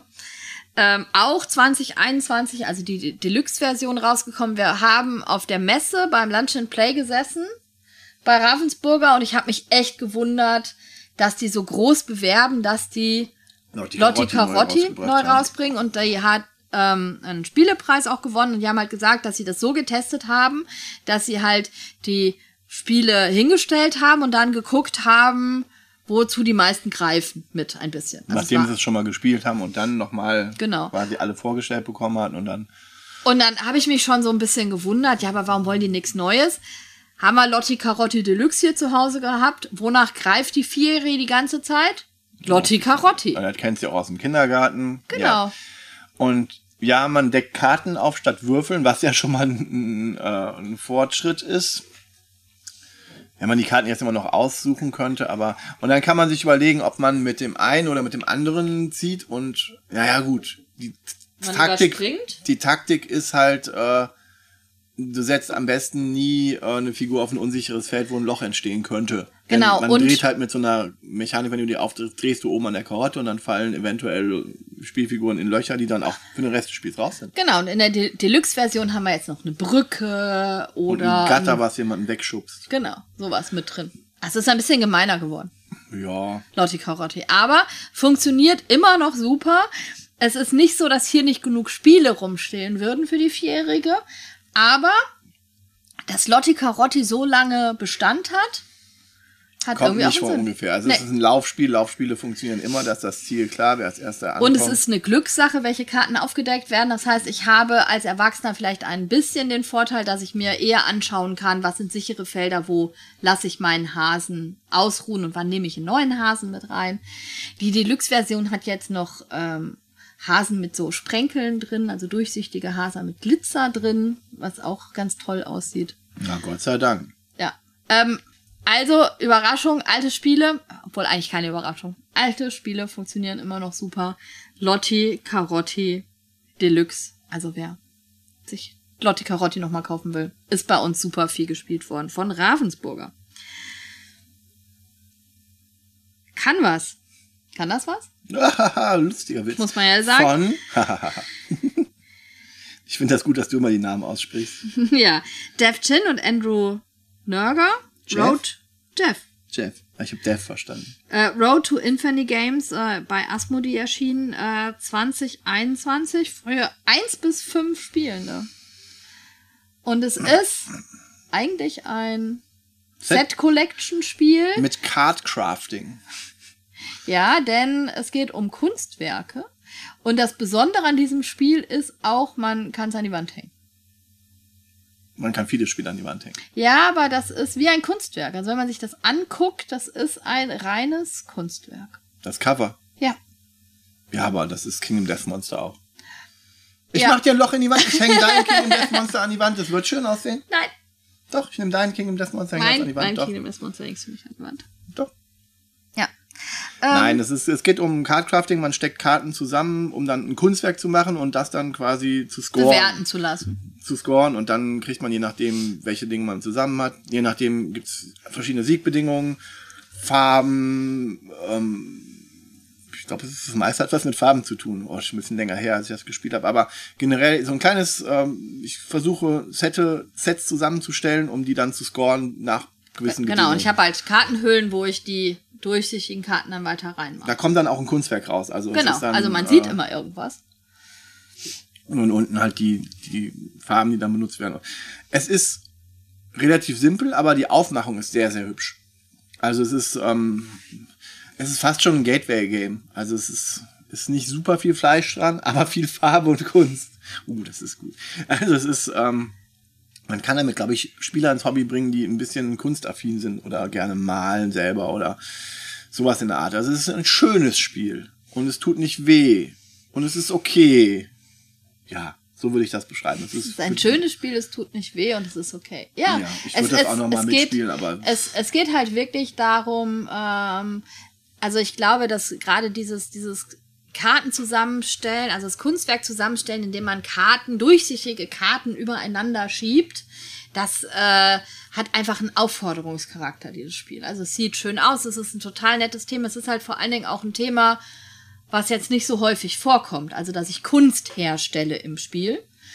Ähm, und das noch mit so einem leichten Set Collection Aspekt, ja. Aspekt. Also ähm, eine Empfehlung, ja, Gateway Game könnte ich mir vorstellen. Oder wie du schon gesagt hast, also das Spiel ist, glaube ich, schon was auch für Familien, in denen Kunst vielleicht ein Thema ist. Ähm, es hat Für wenig Spieler schon. Also es ist, es ist nicht so viel Fleisch dran und irgendwann hat man sich auch satt gesehen an den Dingern und legt die mal übereinander und das ist dann mehr Gimmick als alles andere. Also dafür ist die Auswahl. Und wahrscheinlich sind die Produktionskosten auch nicht so günstig, wenn du diese Folien herstellen musst, so dass man dann ewig viele da reinmachen kann. Insofern ist das schon okay. Aber jetzt auch, wie gesagt, nichts Weltbewegendes. Es ist cool, aber Ja, aber es ist, man muss immer Ja. noch sagen, es ist eins von drei Spielen, die Elfjährige sich ausgesucht hat, die sie auf jeden Fall behalten möchte aus dem Jahrgang. ja, das stimmt wohl. Das stimmt.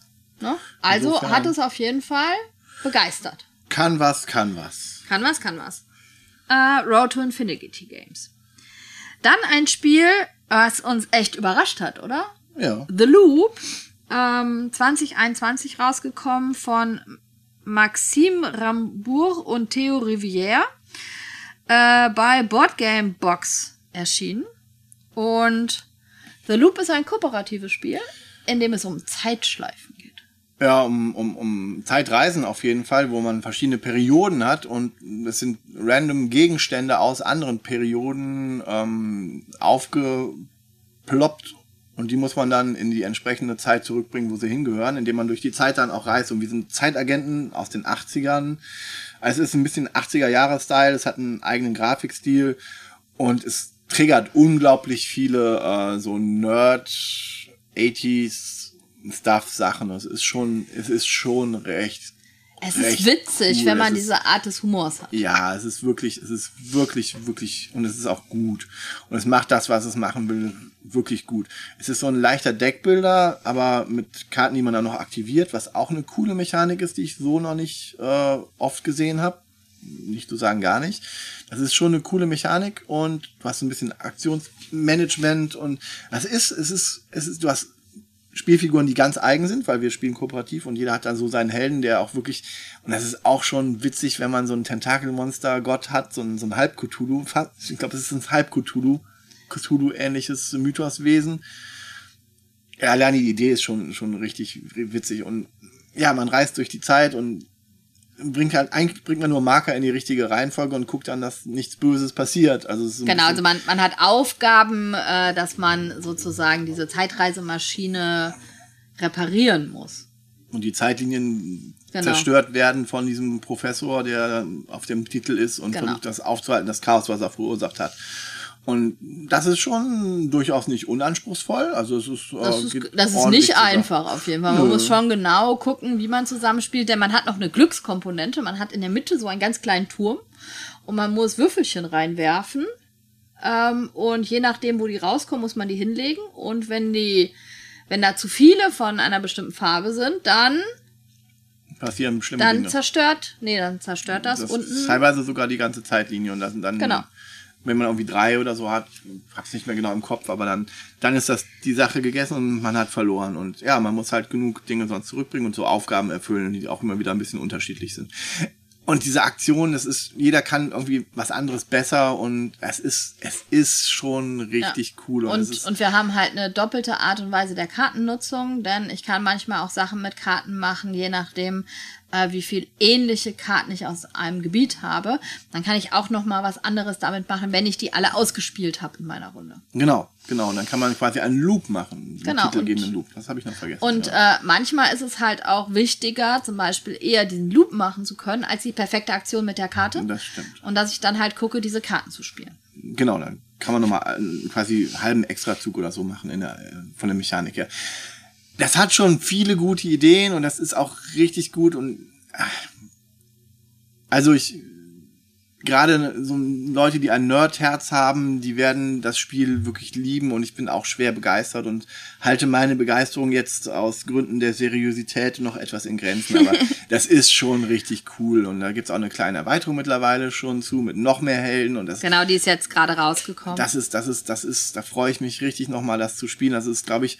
gerade wenn ich, wenn es heißt, lass uns was Kooperatives spielen, würde ich, glaube ich, jetzt gerade noch The Loop vorschlagen, weil ich das noch so am Entdecken bin weiter und das ist, es ist, ist wirklich noch was da. Es ist so ein Spiel, was man, was man gespielt hat und dann sich nochmal zurückgesetzt hat für später, wo man dann sagt, und jetzt ist wieder die Zeit, wo ich sage, okay, lass uns nochmal, das ist auf jeden Fall auf meiner Longlist.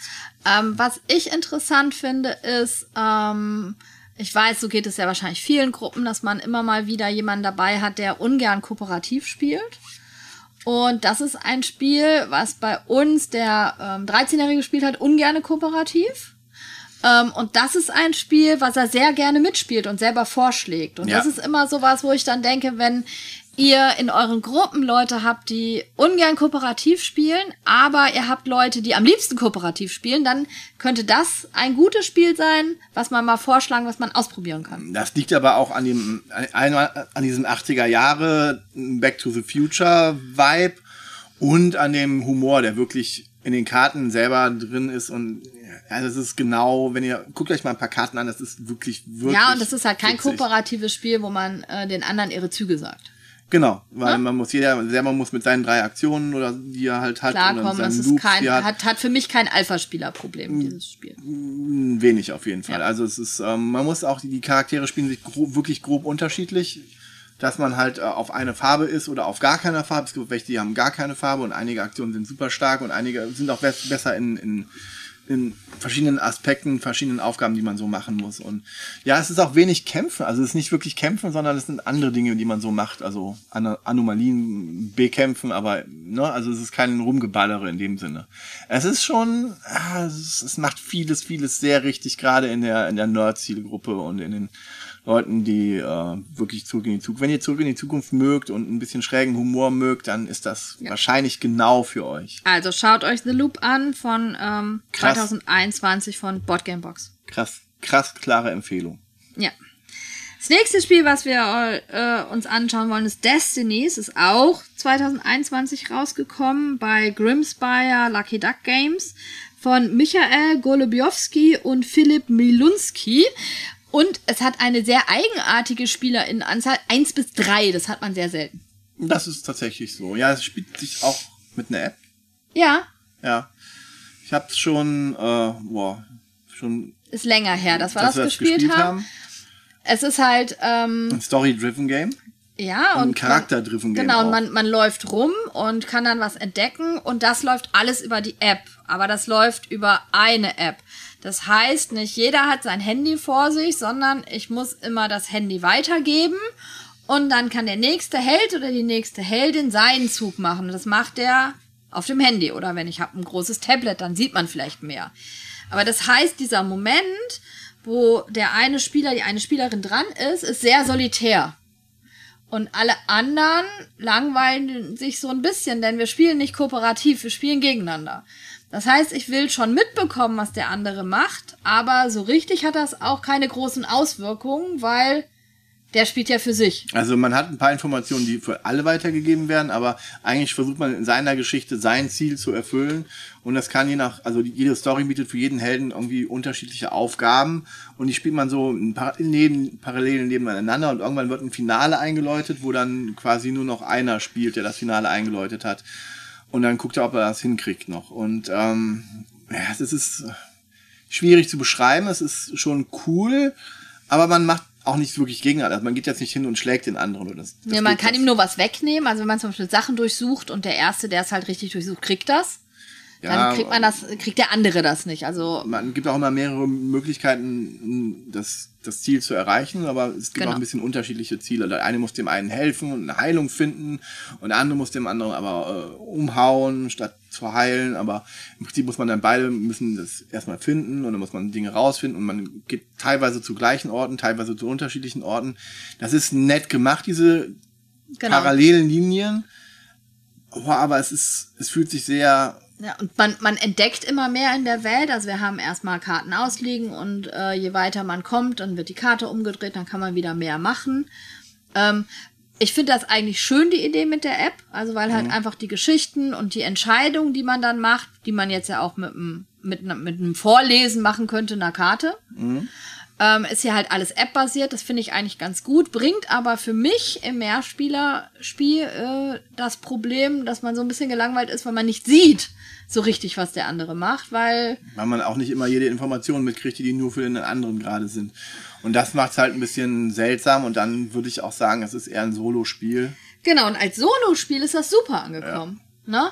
Also jetzt wirklich die Geschichte für sich alleine durchzuspielen, die ganze Zeit selber die App vor sich zu haben und das zu entscheiden und immer von einem zum anderen weiterzugehen, das ist, glaube ich, die Stärke dieses Spiels. Also wer eine schöne Geschichte mit Aufgaben und Herausforderungen spielen möchte, mit unterschiedlichen Helden, die auch wieder unterschiedliche Herausforderungen haben, für den ist Destiny super.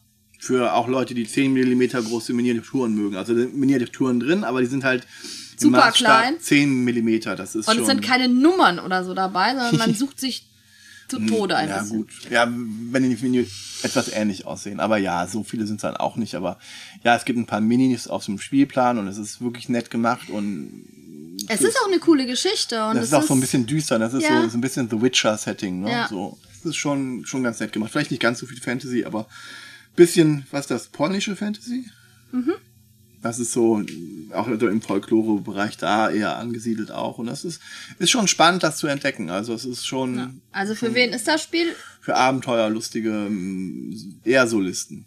Also ich würde das auch eher als Solospiel empfehlen. Destinies von äh, Grimspire Games, Lucky Duck Games.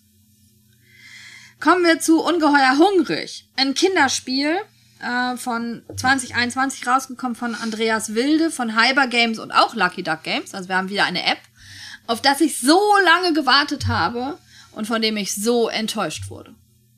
Wir haben Soviet Kitchen als Spiel. Da haben wir auch mal eine große Folge drüber gemacht. Soviet Kitchen ist ein Spiel, das war das Erstlingswerk von Hyper Games, ähm, wo ich im äh, Zweiten Weltkrieg äh, versuche, die Sowjettruppen zu ernähren als Koch. Und dafür benutze ich alles, was so äh, um mich herum liegt. Und da kommen halt auch mal rost rostige Nägel rein und ähm, äh, Röstzwiebeln. Nee, Kartoffeln, also harmlos sind Kartoffeln und Salat, aber es kommt auch mal ein Reifen mit rein oder ein Schuh oder sonst irgendwas. Ein Spiel, ähm, ich habe Kart, Farbkarten auf der Hand und muss einfach als Team zusammen die Mahlzeit nach Farben kochen. Das wird dann eingescannt und dann wird geguckt, wie viel Farbähnlichkeit ich habe. Ich habe so ein Tutorial, ich habe dann so eine ganze Geschichte, die ich durchspiele. Ich versuche immer besser zu werden und meine Aufgaben zu schaffen. Ist halt, hat bei mir Kinder total begeistert, dieses Spiel zu spielen, aber das Problem war immer das Setting. Also Eltern zu erklären, dass ich mit ihren Kindern ein Spiel spiele, was im Zweiten Weltkrieg, äh, in der Zeit des Zweiten Weltkriegs ist und um sowjetische Soldaten geht, ähm, war etwas schwierig. Ich habe mir also sehr eine Kinderspielumsetzung gewünscht. Die kam jetzt raus mit Ungeheuer hungrig und es ist so, dass wir Monster füttern. Und diese kleinen Monster. Mit Socken. Ja, wollen alles Mögliche essen. Wir sind, wir fangen in einem Dachboden an.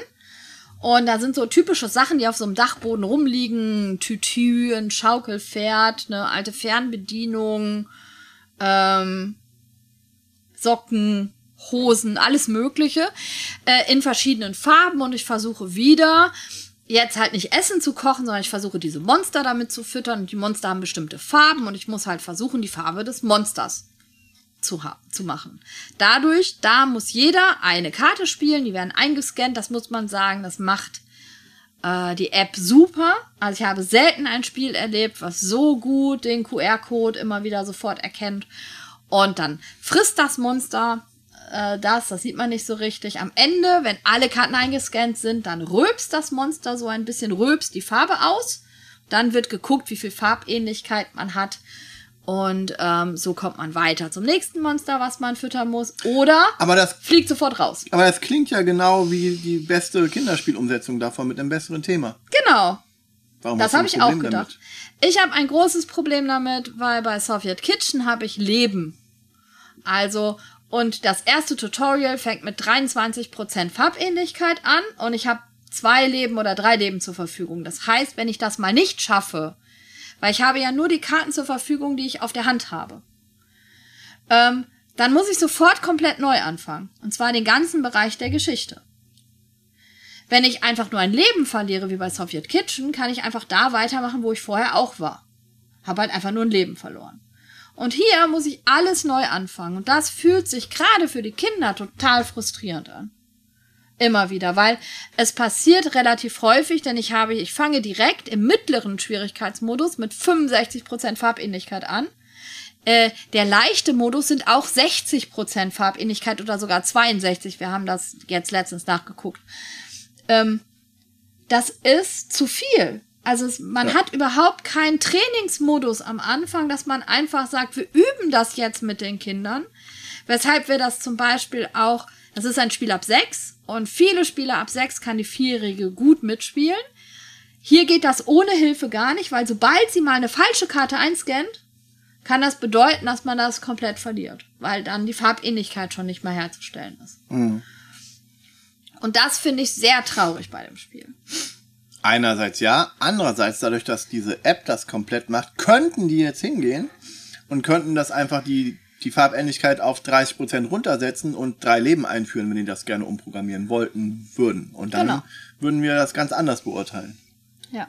Also das ist halt etwas, was mir fehlt. Also ich hätte gerne mehr Tutorial. Es ist total süß.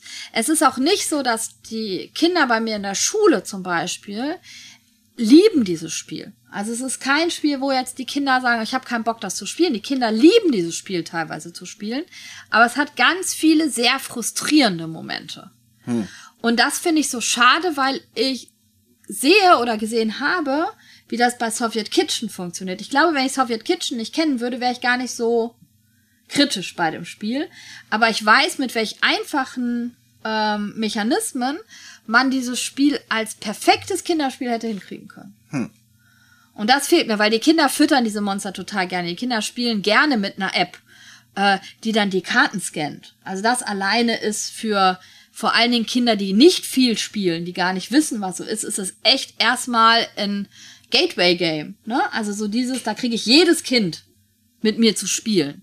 Ja. Auch wenn es eigentlich mehr Computerspiele spielt. Ich lege ein Handy hin und die dürfen Karten scannen, finde ich super. Ja. Ich kann die Kinder sehr leicht zum Spielen. Aber wir haben hier auch Sachen, die ich später freischalten kann. Also ich fange am Dachboden an, ich gehe nachher weiter in den Wald, ähm, ich komme zu einem Schrottplatz und in ein Museum. Ich habe aber noch keine Kindergruppe gekriegt, die das so lange spielen will, weil es wird irgendwann so schwierig und so frustrierend, dass es nicht mehr klappt. Denn eine Sache, die ich noch nicht erzählt habe, ist, es gibt Vitamine noch, die man füttern kann. Und sobald so ein Vitamin gefüttert wurde, dürfen die nächsten drei Karten keine Vitamine sein. Und dass Kinder sich so konzentrieren, diese Karten nichts, das passiert manchmal einfach. Hm. Also, dass sie dann einfach das nicht mitbekommen haben, dass sie so im Tran sind im Spielen. Hm.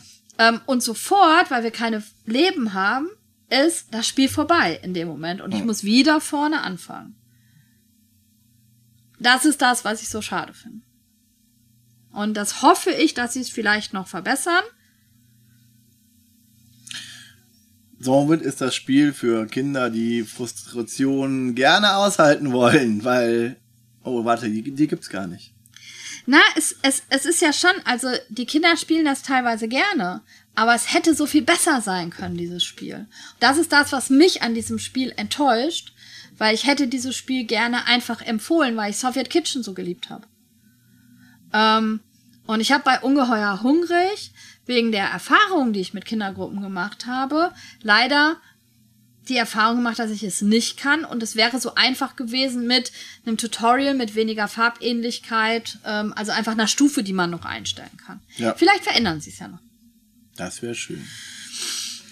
Ungeheuer hungrig von Hyper Games. Von einem nicht perfekten Spiel zu einem ebenso. Ach nee, warte. Pax Pamir. Ha! zu Pax Pamir von Cole Worley 2002 erschienen bei Whirligig Games und im Deutschen von Speedworks. Ich habe da, ich, ich nenne das jetzt hier nochmal so, weil ich in letzter Zeit tatsächlich nochmal zwei Einführungsspiele gegeben habe. Also im Zweier. Und die sind grob unterschiedlich verlaufen.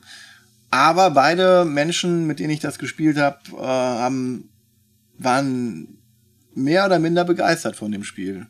Pax Pamir ist ein historisches Spiel über Territorialkontrolle und vor allen Dingen Gelegenheiten, wo man schnell mm, sich anpassen muss. Und es fängt auch relativ simpel an. Wir haben wenig Aktion. Wir kaufen aus einer Kartenauslage, die zweireich ist, wo dann Karten nachrutschen. Ähm, Orte, Berater und so weiter. Äh, in, in unseren Hof also erstmal auf unsere Hand. Es ist eine Aktion, eine Karte zu kaufen und eine Aktion ist, die Karte auszuspielen. Und dann geben die, diese Berater oder diese Orte uns weitere Aktionen, die man theoretisch machen könnte, weil man hat zwei Aktionen zur Verfügung. Aber ja, ich kaufe eine Karte und lege eine Karte, das waren schon meine zwei Aktionen. Bang, fertig. Es gibt vier ähm, Arten von Karten, politische Karten, äh, militärische Karten, wirtschaftliche Karten. Und wenn die Karte einer dieser vier Farben entspricht und diese Suit, diese aus, Ausrichtung, die Ausrichtung gerade verfügbar ist, dann kann ich die Aktion dieser Karte kostenlos spielen. Was dann zu Kettenzügen spiel, führen kann, wenn ich dann weitere Karten ausspiele, die dann gerade die Farbe wechseln, oder dann kann ich meine anderen Karten ausspielen. Also das sind die lustigen Kettenzüge, die man machen kann. Aber ich bin ein Stammesfürst in Afghanistan.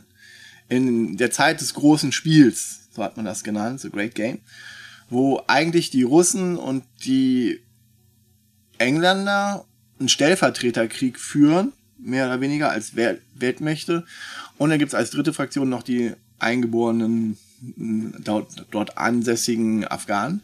Und als kleiner afghanischer Stammesfürst kann ich mich diesen drei großen Fraktionen anschließen und dann für meine Aktion, quasi für die ich mich gerade Loyalität erworben habe, ähm, die Bordkontrolle erweitern. Durch Karten, die ich ausspiele, durch Aktionen, die ich mache. Und wenn ich dann in der Fraktion bin, die ähm, gerade die Herrschaft hat. Und dann kommt ein, eine Checkkarte auf diesem, auf diesem Handelsding, die dann auftaucht irgendwann, wo dann heißt, okay, gucken wir mal, wer gerade die Herrschaft hat. Und dann ist es gerade meine Fraktion, dann bekomme ich Punkte. Und wenn ich das zweimal mache, dann habe ich gewonnen, wenn die anderen nicht dagegen halten können. Oder wenn gerade keine Aktfraktion äh, auf dem Spielfeld ist, die genug Macht hat, dann wird einfach gezählt, ob ich mich am meisten ausgebreitet habe, indem ich meine ähm, Stämme auf das Feld gelegt habe. Und das Ganze wird von einem, wieder, wir haben es eben mal angesprochen, von einem geschlossenen ähm, Geldkreislauf. Geldkreislauf Bestimmt. bestimmt, wo ich dann halt auf die Karten, die ich nicht nehme, das Geld drauflege und wenn dann jemand später die Karte nimmt, dann kann er das Geld wieder nehmen. Ähm, das Faszinierende ist wirklich dieses historische Setting, wo ich mich irgendwie durchwurschteln muss und diese, ähm, diese klassischen, aus Wargames auch bekannten ähm, Kontrollchecks, die kommen.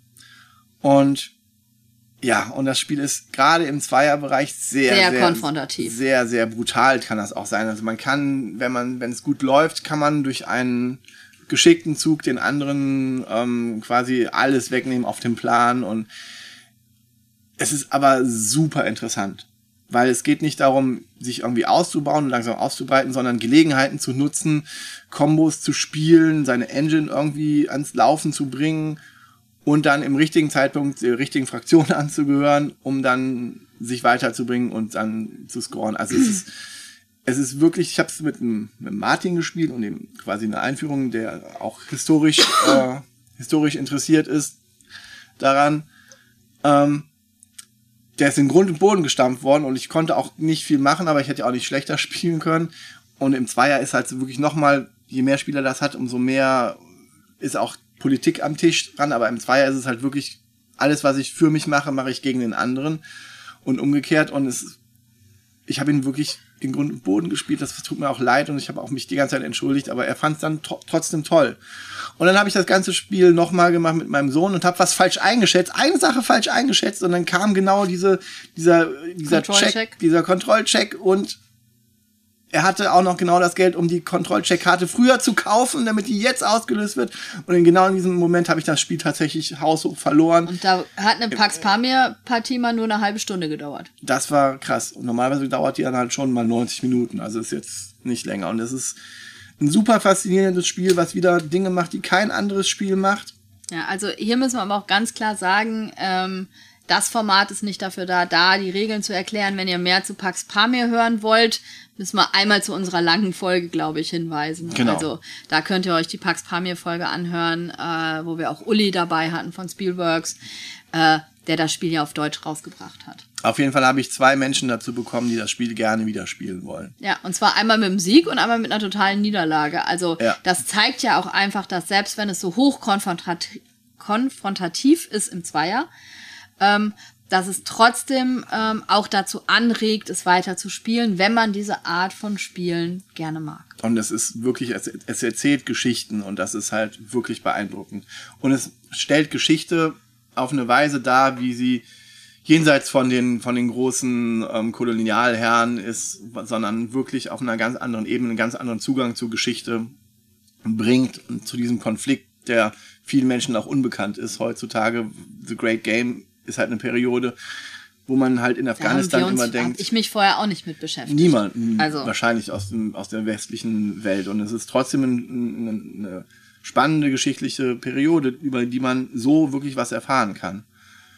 Ja, das war Pax, Pax Pamir. Pamir, Second Edition von Cole Worley bei Whirly Geeks Spielworks Rausgekommen. rausgekommen. Kommen wir zum letzten Spiel, über das wir heute reden wollen.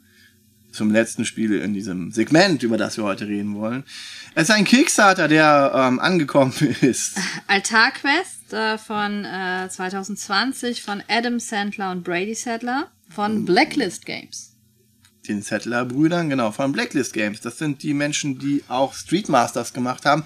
Es ist im Prinzip auch das gemacht haben, muss man tatsächlich sagen. Ähm, weil, ja, die sind aus der, aus der Blacklist-Firma rausgegangen, weil es mit den letzten Kickstarter nicht so äh, gut lief für die meisten Menschen. Und es ist immer noch spannend, äh, was da jetzt alles passiert. Aber zu Altarquest, es ist so ein, so ein, die haben ein Kart, oh, ich weiß gar nicht, wie das heißt, aber die haben ein spezielles Kartensystem, wo man einen Helden sich aussucht, einen Bösewicht, eine, bei Street Masters wäre es ein, ein Szenario und dann halt noch Henchmen, also die dann kommen. Und so ist das Altarquest auch aufgebaut. Es erinnert total an Hero Quest, weil du hast einen großen Spielplan und du machst dir, suchst dir einen Quest aus, du suchst Genau, dir und baust danach deinen dein Boss, na, noch nicht mal. Du suchst einen Bossgegner aus, einen Quest, ein, unabhängig davon ein Bossgegner. Es gibt welche, die besser zusammenpassen und ein paar ähm, Gegner, die auch zusammenpassen. Es gibt dann Froschmenschen oder, oder Bestien, ähnliche Viecher und können dann besser zusammenpassen. Und man kann sich aber das selber zusammenstellen und dann startet man irgendwo auf der Karte, man super schnell, hat dieses gute Kampfsystem mit Würfeln, wo du Würfel, deine Würfelwürfel durch deine Karten anpasst und gehst dann durch das, ähm, durch den Dungeon. Durch den Dungeon und deckst dann immer wieder eine Karte auf, wenn ein neuer Raum aufgemacht wird, je nachdem, wo du dann die Tür aufmachst und guckst dann, was für ein Gegenstand da drin ist, mit dem du auch interagieren kannst, was für Monster da kommen. Das ist alles zufällig und wird dann aufgebaut, wenn du es machst. Also es ist nicht so, dass du vorher einen fertigen Dungeon durchgehst. Genau, das ist sehr zufällig, was dann auch dazu führt, dass diese Zusammenstellung, je nach Monstertypen, die du mit reingenommen hast, welchen Boss du mit reingenommen hast, welche Aufgabe du gemacht hast, finde dir den, den Altarraum zum Beispiel, ist ein, eins der Quests, der dann irgendwie im untersten Stapel irgendwo mhm. drin ist und macht dann irgendwas oder besiegt den Boss, den du auch erst später findest und dann wieder rausgehst. Also es fühlt sich sehr modular an. Du, es hat einen interessanten Wiederspielwert. Die Mechanik von den, von den, von den Helden, der Heldenzug ist cool. Was du als Held machst, ist cool. Du kannst viel manipulieren, du kannst Würfel explodieren Verändern. lassen und so. Das ist alles, alles sehr, sehr rund und ich habe es viel zu wenig gespielt. Wir haben es einmal angefangen zusammen zu spielen und wir haben, ich habe es einmal solo gespielt und es ist, es ist wirklich spannend und da ist noch einiges drin. Es hat ein Pferd, äh, einen Helden mit einem Pferdekopf und zwei Schwertern. Also gibt's aber nur auf Englisch, ne? Gibt's nur auf Englisch und es ist ein Kickstarter und ja, wollte ich aber mal erwähnt haben, dass ich da dran bin, das zu spielen.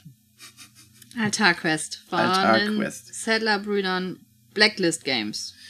Die jetzt gerade, Blacklist Games hat gerade richtige Probleme. Mit ihrem Auslieb. Denen ist irgendwie das Geld ausgegangen und die haben aber schon die Hälfte ausgeliefert und wissen jetzt nicht, wie ähm, da weiter vorgehen wollen. Und die, die Settler-Brüder haben gemerkt, dass es irgendwie scheiße lief und sind auch beide rausgedroppt. Und der eine ist jetzt, glaube ich, auch in die Programmierszene gegangen, was ein bisschen schade ist.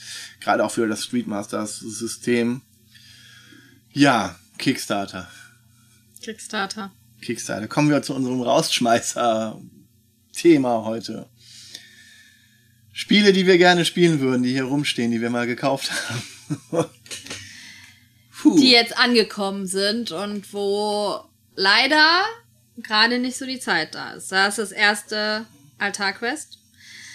Ähm, ich muss halt auch wirklich sagen, ich habe das so wenig gespielt, dass ich da. Man kann da noch keinen wirklichen Eindruck nee. machen, aber es ist wahrscheinlich auch eher was für ein, zwei Spieler.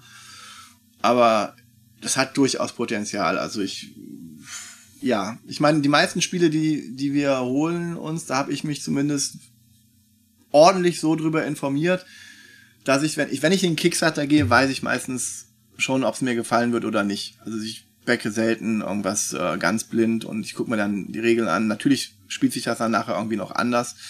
Manchmal habe ich auch ein, na, eigentlich habe ich selten ein schlechtes Händchen für schlechte Spiele. Und wenn, dann weiß ich das vorher. Erinnerst du dich an hier, ähm, ähm, ähm, ähm, wie heißt das?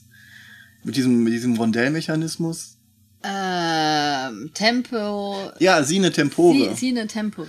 Sine Tempore. Äh, das äh, habe ich quasi, da wusste ich, dass es nicht super ist vom Dings, aber das hat Spaceballs Miniaturen, das hat ein Waldi, das hat eine, das ja. hat alles Spaceballs Miniaturen, da musste ich äh, irgendwie rein. Also das hat dann andere Gründe, warum ich das dann gedeckt ja, habe. Das aber steht nicht auf dieser Liste, wo wir denken, das müssen wir unbedingt spielen. Ja, das, das steht, steht nur im Regal. Das, das, steht nur im Regal, aber es ist auch noch, das wollte ich mal gerade erwähnt haben.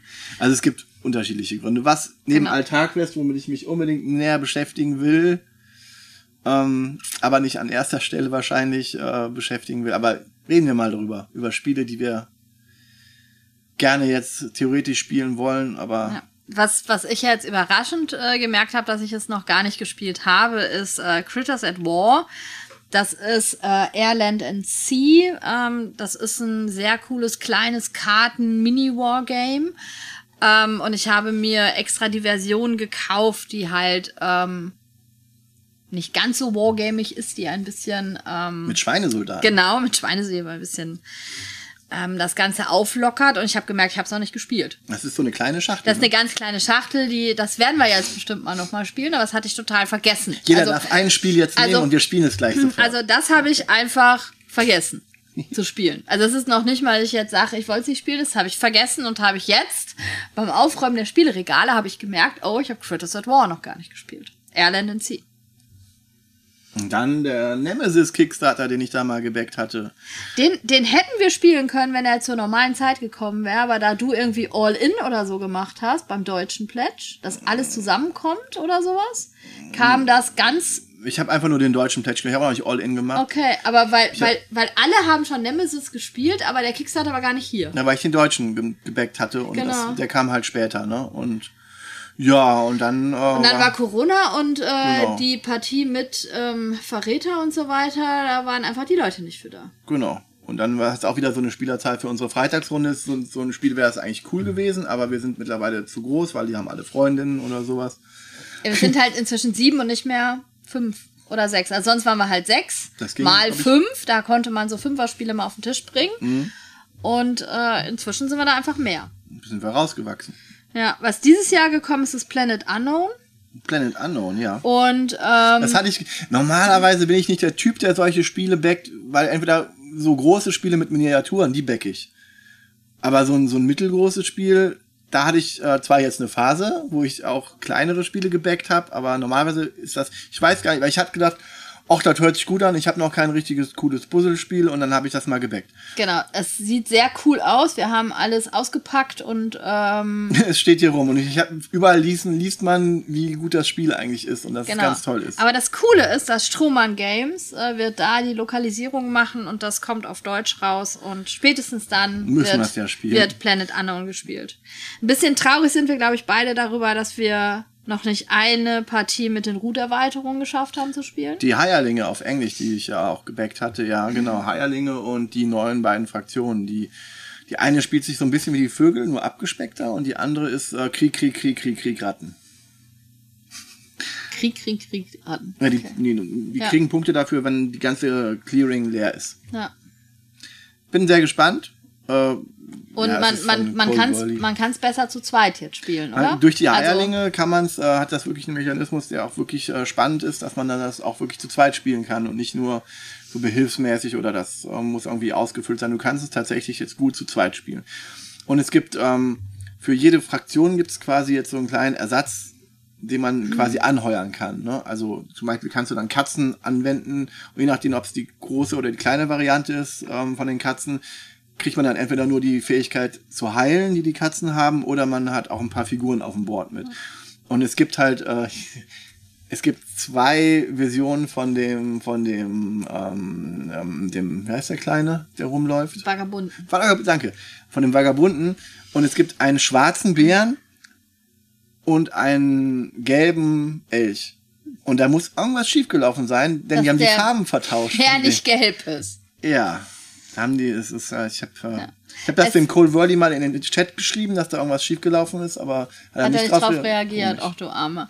Ähm, Root müssen wir für uns auch einfach mal überlegen, weil bei Root eigentlich immer noch die große Folge aussteht und wir immer gesagt haben, wir machen die große Folge erst, wenn wir alle Erweiterungen, alles ordentlich äh, durchgespielt und getestet haben. Da müssen wir für uns selber überlegen, vielleicht mal von unserem eigenen Anspruch ein bisschen runterzugehen und vielleicht ähm, doch früher da die große Folge zu machen. Aber Das können wir tun. Dann müssen wir auf jeden Fall gut spielen. ja. Sehr gut. Ähm, Townsfolk Tassel ist gekommen. Hi, Mitten, mitten im größten äh, Test, Stress. Corona. Genau.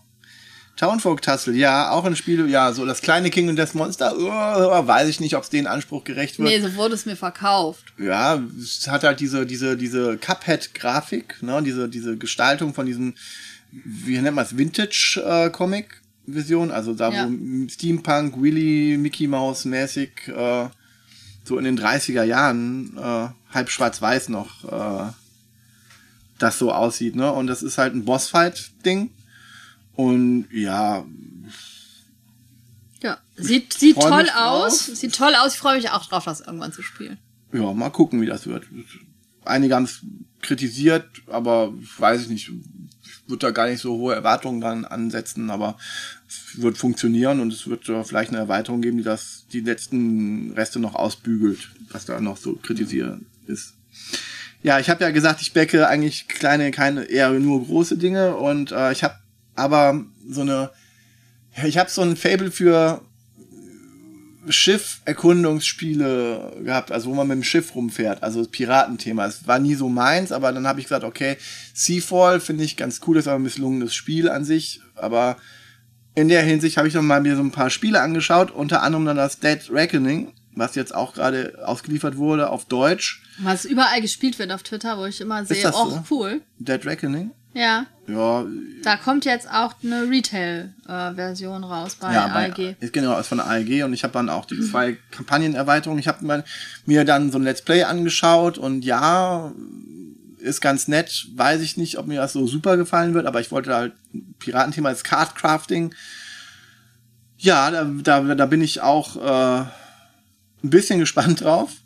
Jetzt nicht super excited von, aber das steht hier auch und das möchte ich auch irgendwann mal spielen. Vielleicht wie diese Kampagnen, die zwei, die ich da mitgebackt habe, das ist, dann fehlt auch noch irgendwie die Hälfte vom Kickstarter. Eigentlich müsste noch so ein Geisterschiff kommen, aber da haben die irgendwie Probleme mit gehabt. Okay. Er hat noch so einen, so einen speziellen Cube-Würfelmechanismus und dann gibt's halt ein alternatives Geisterschiff vom Kickstarter, aber es ist irgendwie nicht mitgekommen, das wollen die aber nachschicken. Ja. Und Da- wegen Piratenthema hast du dir auch Tiny Epic Pirates. Äh, Tiny Epic Pirates aus der Tiny Epic Reihe ist, glaube ich, mein einziges Tiny Epic, was ich jemals gebackt habe, von Scott Elms. Ähm, hat so einen Rondellmechanismus, das sah zumindest auch ganz spannend aus. Ich glaube, das würde ich sogar noch vor äh, Dead Reckoning äh, spielen wollen. das ist aber länger hier schon. Ja, ist länger hier. Aber, danke, aber, danke, dass du mich daran es, erinnerst. Es ist ja auch schwierig jetzt dann zu sagen, äh, was spielt man jetzt? Fängt man jetzt wirklich an zu sagen, das wartet schon so lange? Oder sagt man später, nee, das Spiel interessiert mich gerade einfach mehr. Und dann Genau. kann es auch das Spiel sein, was gerade erst angekommen ist. Äh, Machina Arcana, da haben wir zwar den Kickstarter nicht mitgemacht, aber das dann konnte man alles sich ja dann gekauft. kaufen, ne, genau, mit den zwei Erweiterungen. Das steht ja auch äh, recht schön. Genau, ich Steht da auch schön. Ich habe auch schon alles ausgepöppelt und ja, soweit wie bei den meisten Spielen die hier stehen. Also das ist eigentlich alles spielbereit. Auch Nemesis und so, aber und Planet Unknown auch. Aber ja, das steht da halt, ne? ja. Dungeon Crawler. Ich habe ich hab Machina Arcana halt das alte gespielt. Und fandst du gut? War okay. Also deswegen habe ich da so deine Begeisterung nicht so ganz verstanden, aber es soll ja verbessert worden sein und ich bin dann gespannt, wenn das irgendwann mal auf den Tisch kommt. Ja, ich auch. Was ich selber so ein bisschen traurig finde, dass wir dafür die Zeit noch nicht gefunden haben, ist, wir haben zum Herr der Träume die Bruderherz-Erweiterung gekriegt und wer uns schon länger hört, der weiß, Herr der Träume war mit den Großen so das erste Kampagnenspiel, was wir überhaupt mit denen gespielt haben, was die auch sehr, sehr beeinflusst hat, in dem, wie sie immer noch ihre Charaktere aussuchen und so weiter. Aber im Moment sind die Großen so ein bisschen Kampagnenspiel unlustig, müde. Ne? Also, ähm, Das hat man schon gemerkt, als wir Aftermath mal angespielt hatten, ne? genau, wir, wir haben relativ viel Aftermath sogar gespielt, aber, Das stimmt, ähm, aber dann war auch irgendwie die Luft raus. Vielleicht genau. ist es auch an Aftermath, weil das halt noch ein bisschen bei, bei anders war. Forgotten Waters war die Luft raus. Es ist so Sehr gerade- schnell leider, ne? Ja. Ja, es ist so gerade, sind sie ein bisschen Kampagnenspielmüde. Ja, aber Ist, so ist in das. Ordnung, da muss man halt gerade dann einfach andere Sachen spielen und äh, irgendwann werde ich die Bruderherz-Erweiterung dann auf den Tisch bringen. Was natürlich viel zu wenig gespielt wird, ist Kingdom Death Monster. Das ist echt King in Death Monster hier Natürlich. aufgeschrieben. Okay. Das Interessante ist ja, wir haben immer noch, und ich glaube, das ist jetzt seit anderthalb Jahren steht das da, wir haben immer noch alle Karten in den Kartenhaltern und alle Dinger in den Düppchen, das steht im Regal, sodass wir eigentlich auch innerhalb von einer Viertelstunde anfangen könnten, unsere Kingdom Death Monster Kampagne zu spielen. Und wir werden es aber nicht tun. Das, vielleicht müssen wir das mal aufräumen. Aber es war immer noch so, dass man denkt, boah, da spiele ich noch mal weiter, weil wir sind eigentlich gerade mitten in einer total coolen Kampagne. Und eigentlich würde ich gerne mal wieder Kingdom Death Monster spielen. Nachdem wir beim letzten Mal auch epischerweise, wo du wie immer gesagt hast, das schaffen wir nie, den Sun Stalker. Sunstalker tatsächlich besiegt hatten, mal, als wir gesagt haben, wir versuchen den jetzt. Ja. Und es war wirklich ein relativ aussichtsloser Kampf, aber die Mechanik hat uns dann überrascht, wie das dann tatsächlich, äh, weil den muss man wieder ganz anders besiegen als alle anderen. Und er stirbt auch nicht wirklich an, an dem, woran andere Leute sterben. Aber ich möchte da nicht spoilern, aber das ist wirklich ein ganz anderer Kampf und es ist auch super spannend wieder zu sehen. Und ja, Kingdom Death Monster macht halt vieles richtig und hat auch viele frustrierende Momente. Ja, wir freuen uns auf neue Sachen, die kommen. Irgendwann. Also. Apropos neue Sachen, die kommen. Wenn die Hersteller schon ewig lang auf ihr neues Spiel die Frosthaven warten lassen oder auf eine Erweiterung für Gloomhaven, abgesehen von dieser ähm, leider ein bisschen missglückten, äh, viel zu schweren Umblätter, Forgotten Circles Erweiterung. Da sind wir nämlich stecken geblieben, ne? Ja. Also wir haben, wir haben es nicht geschafft, Forgotten Circles durchzuspielen. Die ist auch halt leider, ich verstehe, was sie machen will, aber das ist halt alles schwierig. Also ja, und ich hatte relativ Langeweile, den Forgotten Circles Charakter zu spielen und habe dann äh, einen zweiten dazu genommen. Der zweiten dazu genommen und irgendwie, Dann haben wir auch mit denen weitergespielt, die normale Kampagne. Oder ja. Also, Ja. also dementsprechend, äh, da könnte man mehr Futter gebrauchen. Wir warten auf Frosthaven und freuen uns auf Frosthaven. Wir warten auf Frosthaven und Freund. Aber, aber, aber, es gab ja, ich habe mir das mal angeguckt, da gab es so eine Fan-Erweiterung von äh, Forgotten, äh, von, von Gloomhaven, wo sich Fans wirklich nur so eine Box gemacht haben. Und ich hatte die auch wieder gesehen und hab gesagt, ja, hm, kann man, kann man auch nicht machen. Und dann, ja. Dann habe ich die FAQ noch bestellt, die gedruckt wurde. Aber dann habe ich den lieben Dominic Nerd Meets You, äh, mit dem ein bisschen auf Twitter geschrieben über Dinge, die man so backt und nicht backt. Und ja, Jetzt sind wir doch drin, jetzt ne? haben wir uns das doch überlegt. Und ja, mehr von einem Spiel, was wir wirklich lieben, ist vielleicht besser als das zehnte Spiel, was man im Regal stehen lässt, weil es ein Piratenthema hat. Aber man muss sagen, wir haben ja auch immer noch unsere Gloomhavens hier stehen. Ja, Ne? Also es ist nicht so, dass die ins Außenlager inzwischen gekommen sind, sondern die sind immer Eben. noch hier, weil, ja, Und dann habe ich gesehen, da hat, da hat jemand äh, eine Miniatur, da ist, äh, der ist ein Feuerwehrmann, der hat eine Axt und eine Leiter. ja. Dann kannst du Also wir, Leiter. wir sind gespannt, da sind ganz, ganz viele neue Charaktere drin, es sind neue Szenarien komplett drin. Ja, eine ganz neue Kampagne auch. Also es ist Es wird Fans, relativ cool. von Fans für Fans gemacht, glaube ich. Und das könnte tatsächlich was werden, so wie ich mich dann nochmal intensiv damit beschäftigt habe. Wegen dem Dominik. Und deswegen, ja. Ja. Ähm, Vielen Dank dafür. Und ja, über Netrunner reden wir jetzt nicht.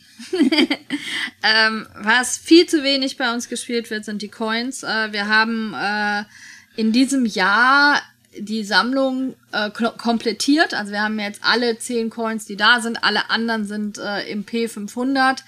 GMT hat da so ein System, dass man die Spiele vorbestellen kann und wenn 500 Vorbestellungen da sind, gehen die in Print. Dann kann man die noch weiter kaufen, aber dadurch ähm, bringen die sozusagen keine Spiele raus, die nicht mindestens 500 Käufer haben und dadurch rentieren sich dann für die die Drucke. Und dann sind die auch in der Vorbestellung billiger, weil Genau. man das Geld vorstreckt als dann später. Genau. Nee, Ja. Geld streckt man nicht vor. Das äh, Nee, wird ah, stimmt, erst dann. vorbestellt, ja, okay. Genau, man Ja, ja, bestellt ja. nur vor und Kreditkarte wird belastet, wenn losgeschickt wird. Okay. Und ähm, da besonders, was mich besonders ärgert, so ein bisschen, dass wir das noch nicht auf den Tisch gebracht haben, ist, äh, als letztes kam ein Dreier-Coin raus und das ist All Bridges Burning heißt das.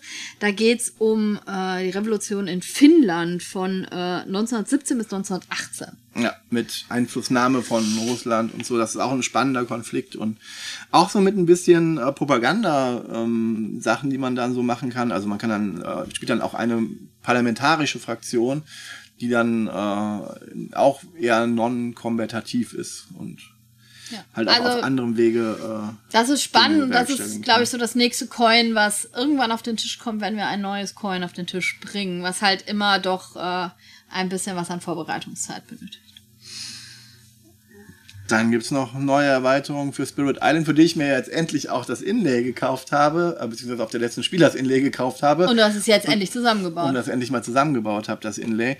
Äh, die zwei Inlays für zwei, für jetzt passen alle Spiele mit allen Erweiterungen da rein und ich muss immer noch sagen, Spirit Island, selbst wenn du nicht mitspielen willst, das ist immer noch mein, mein Lieblings-Solo-Spiel an sich, weil ich finde es immer noch spannend, auch selbst wenn es keine Synergie mit anderen Geistern gibt in einem, in einem Solo-Spiel und im True Solo. Also ich spiele nur einen Geist und ich finde es immer noch spannend, allein den Geist zu erkunden und wie die sich alle anders spielen. Und es ist immer noch wirklich mit allen Erweiterungen mein Lieblings-Solo-Spiel. Also Spirit Island soll mehr auf den Tisch.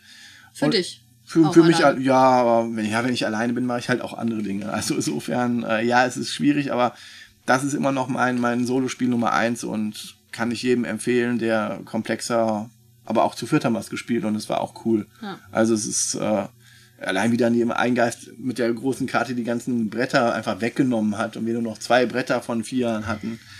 Das war schon cool. Also es ist Ja, tolles, tolles, tolles Spiel immer noch für mich. Und mit Oath begonnen, mit Oathworn beenden wir das. Oathworn Into the Deepwood ist das, was jetzt vor gestern, also gerade angekommen ist. Und Finally. Was mich gerade am meisten huckt. Also das will ich spielen. Ich habe auf der letzten Spiel, mir war das gar nicht so bewusst, was der Björn äh, da gebackt hatte. Und auf der letzten Spiel haben wir eine Partie, eine Einsteigerpartie, ein kleines Szenario mit dem Autor auch gespielt. Und es hat einfach so Spaß gemacht und ich finde das so cool. Wir sind ja so diejenigen, ich sag immer Würfel, Björn sagt immer Karten. Und in Oathworn kannst du dir als Held überlegen, ob du mit Karten oder mit Würfeln kämpfst. Ja, Das, ist, mag ich. Das ist, äh, weiß ich nicht, ob das das Ausschlaggebende Es ist. ist nicht das Ausschlaggebende, aber ich Aber mag das, ich mag die Idee, dass man beides zur Verfügung stellt. Ja, und du kannst halt auch Karten zählen dann, wenn du ein bisschen willst und weißt dann, oh, die besten sind raus, ja, dann würfel ich lieber und umgekehrt. Oder du resettest das alles. Das ist ähm, nett gemacht, aber jetzt nicht so der Punkt. Ich glaube, ich wollte auch eher würfeln, Ja. anstatt Karten zu ziehen. Ähm, an, ansonsten haben wir hier einen Boss-Battler, also wir ähm, spielen schon eine Kampagne und das ist das, wir haben jetzt das Grundspiel ausgepackt, da sind nur Helden drin. Und alle Bösewichte sind in extra Boxen drin und du darfst jede Box nur auspacken, wenn du dazu aufgefordert wirst. Das ist natürlich schwierig für Leute, die eigentlich immer nur mit bemalten Miniaturen spielen wollen.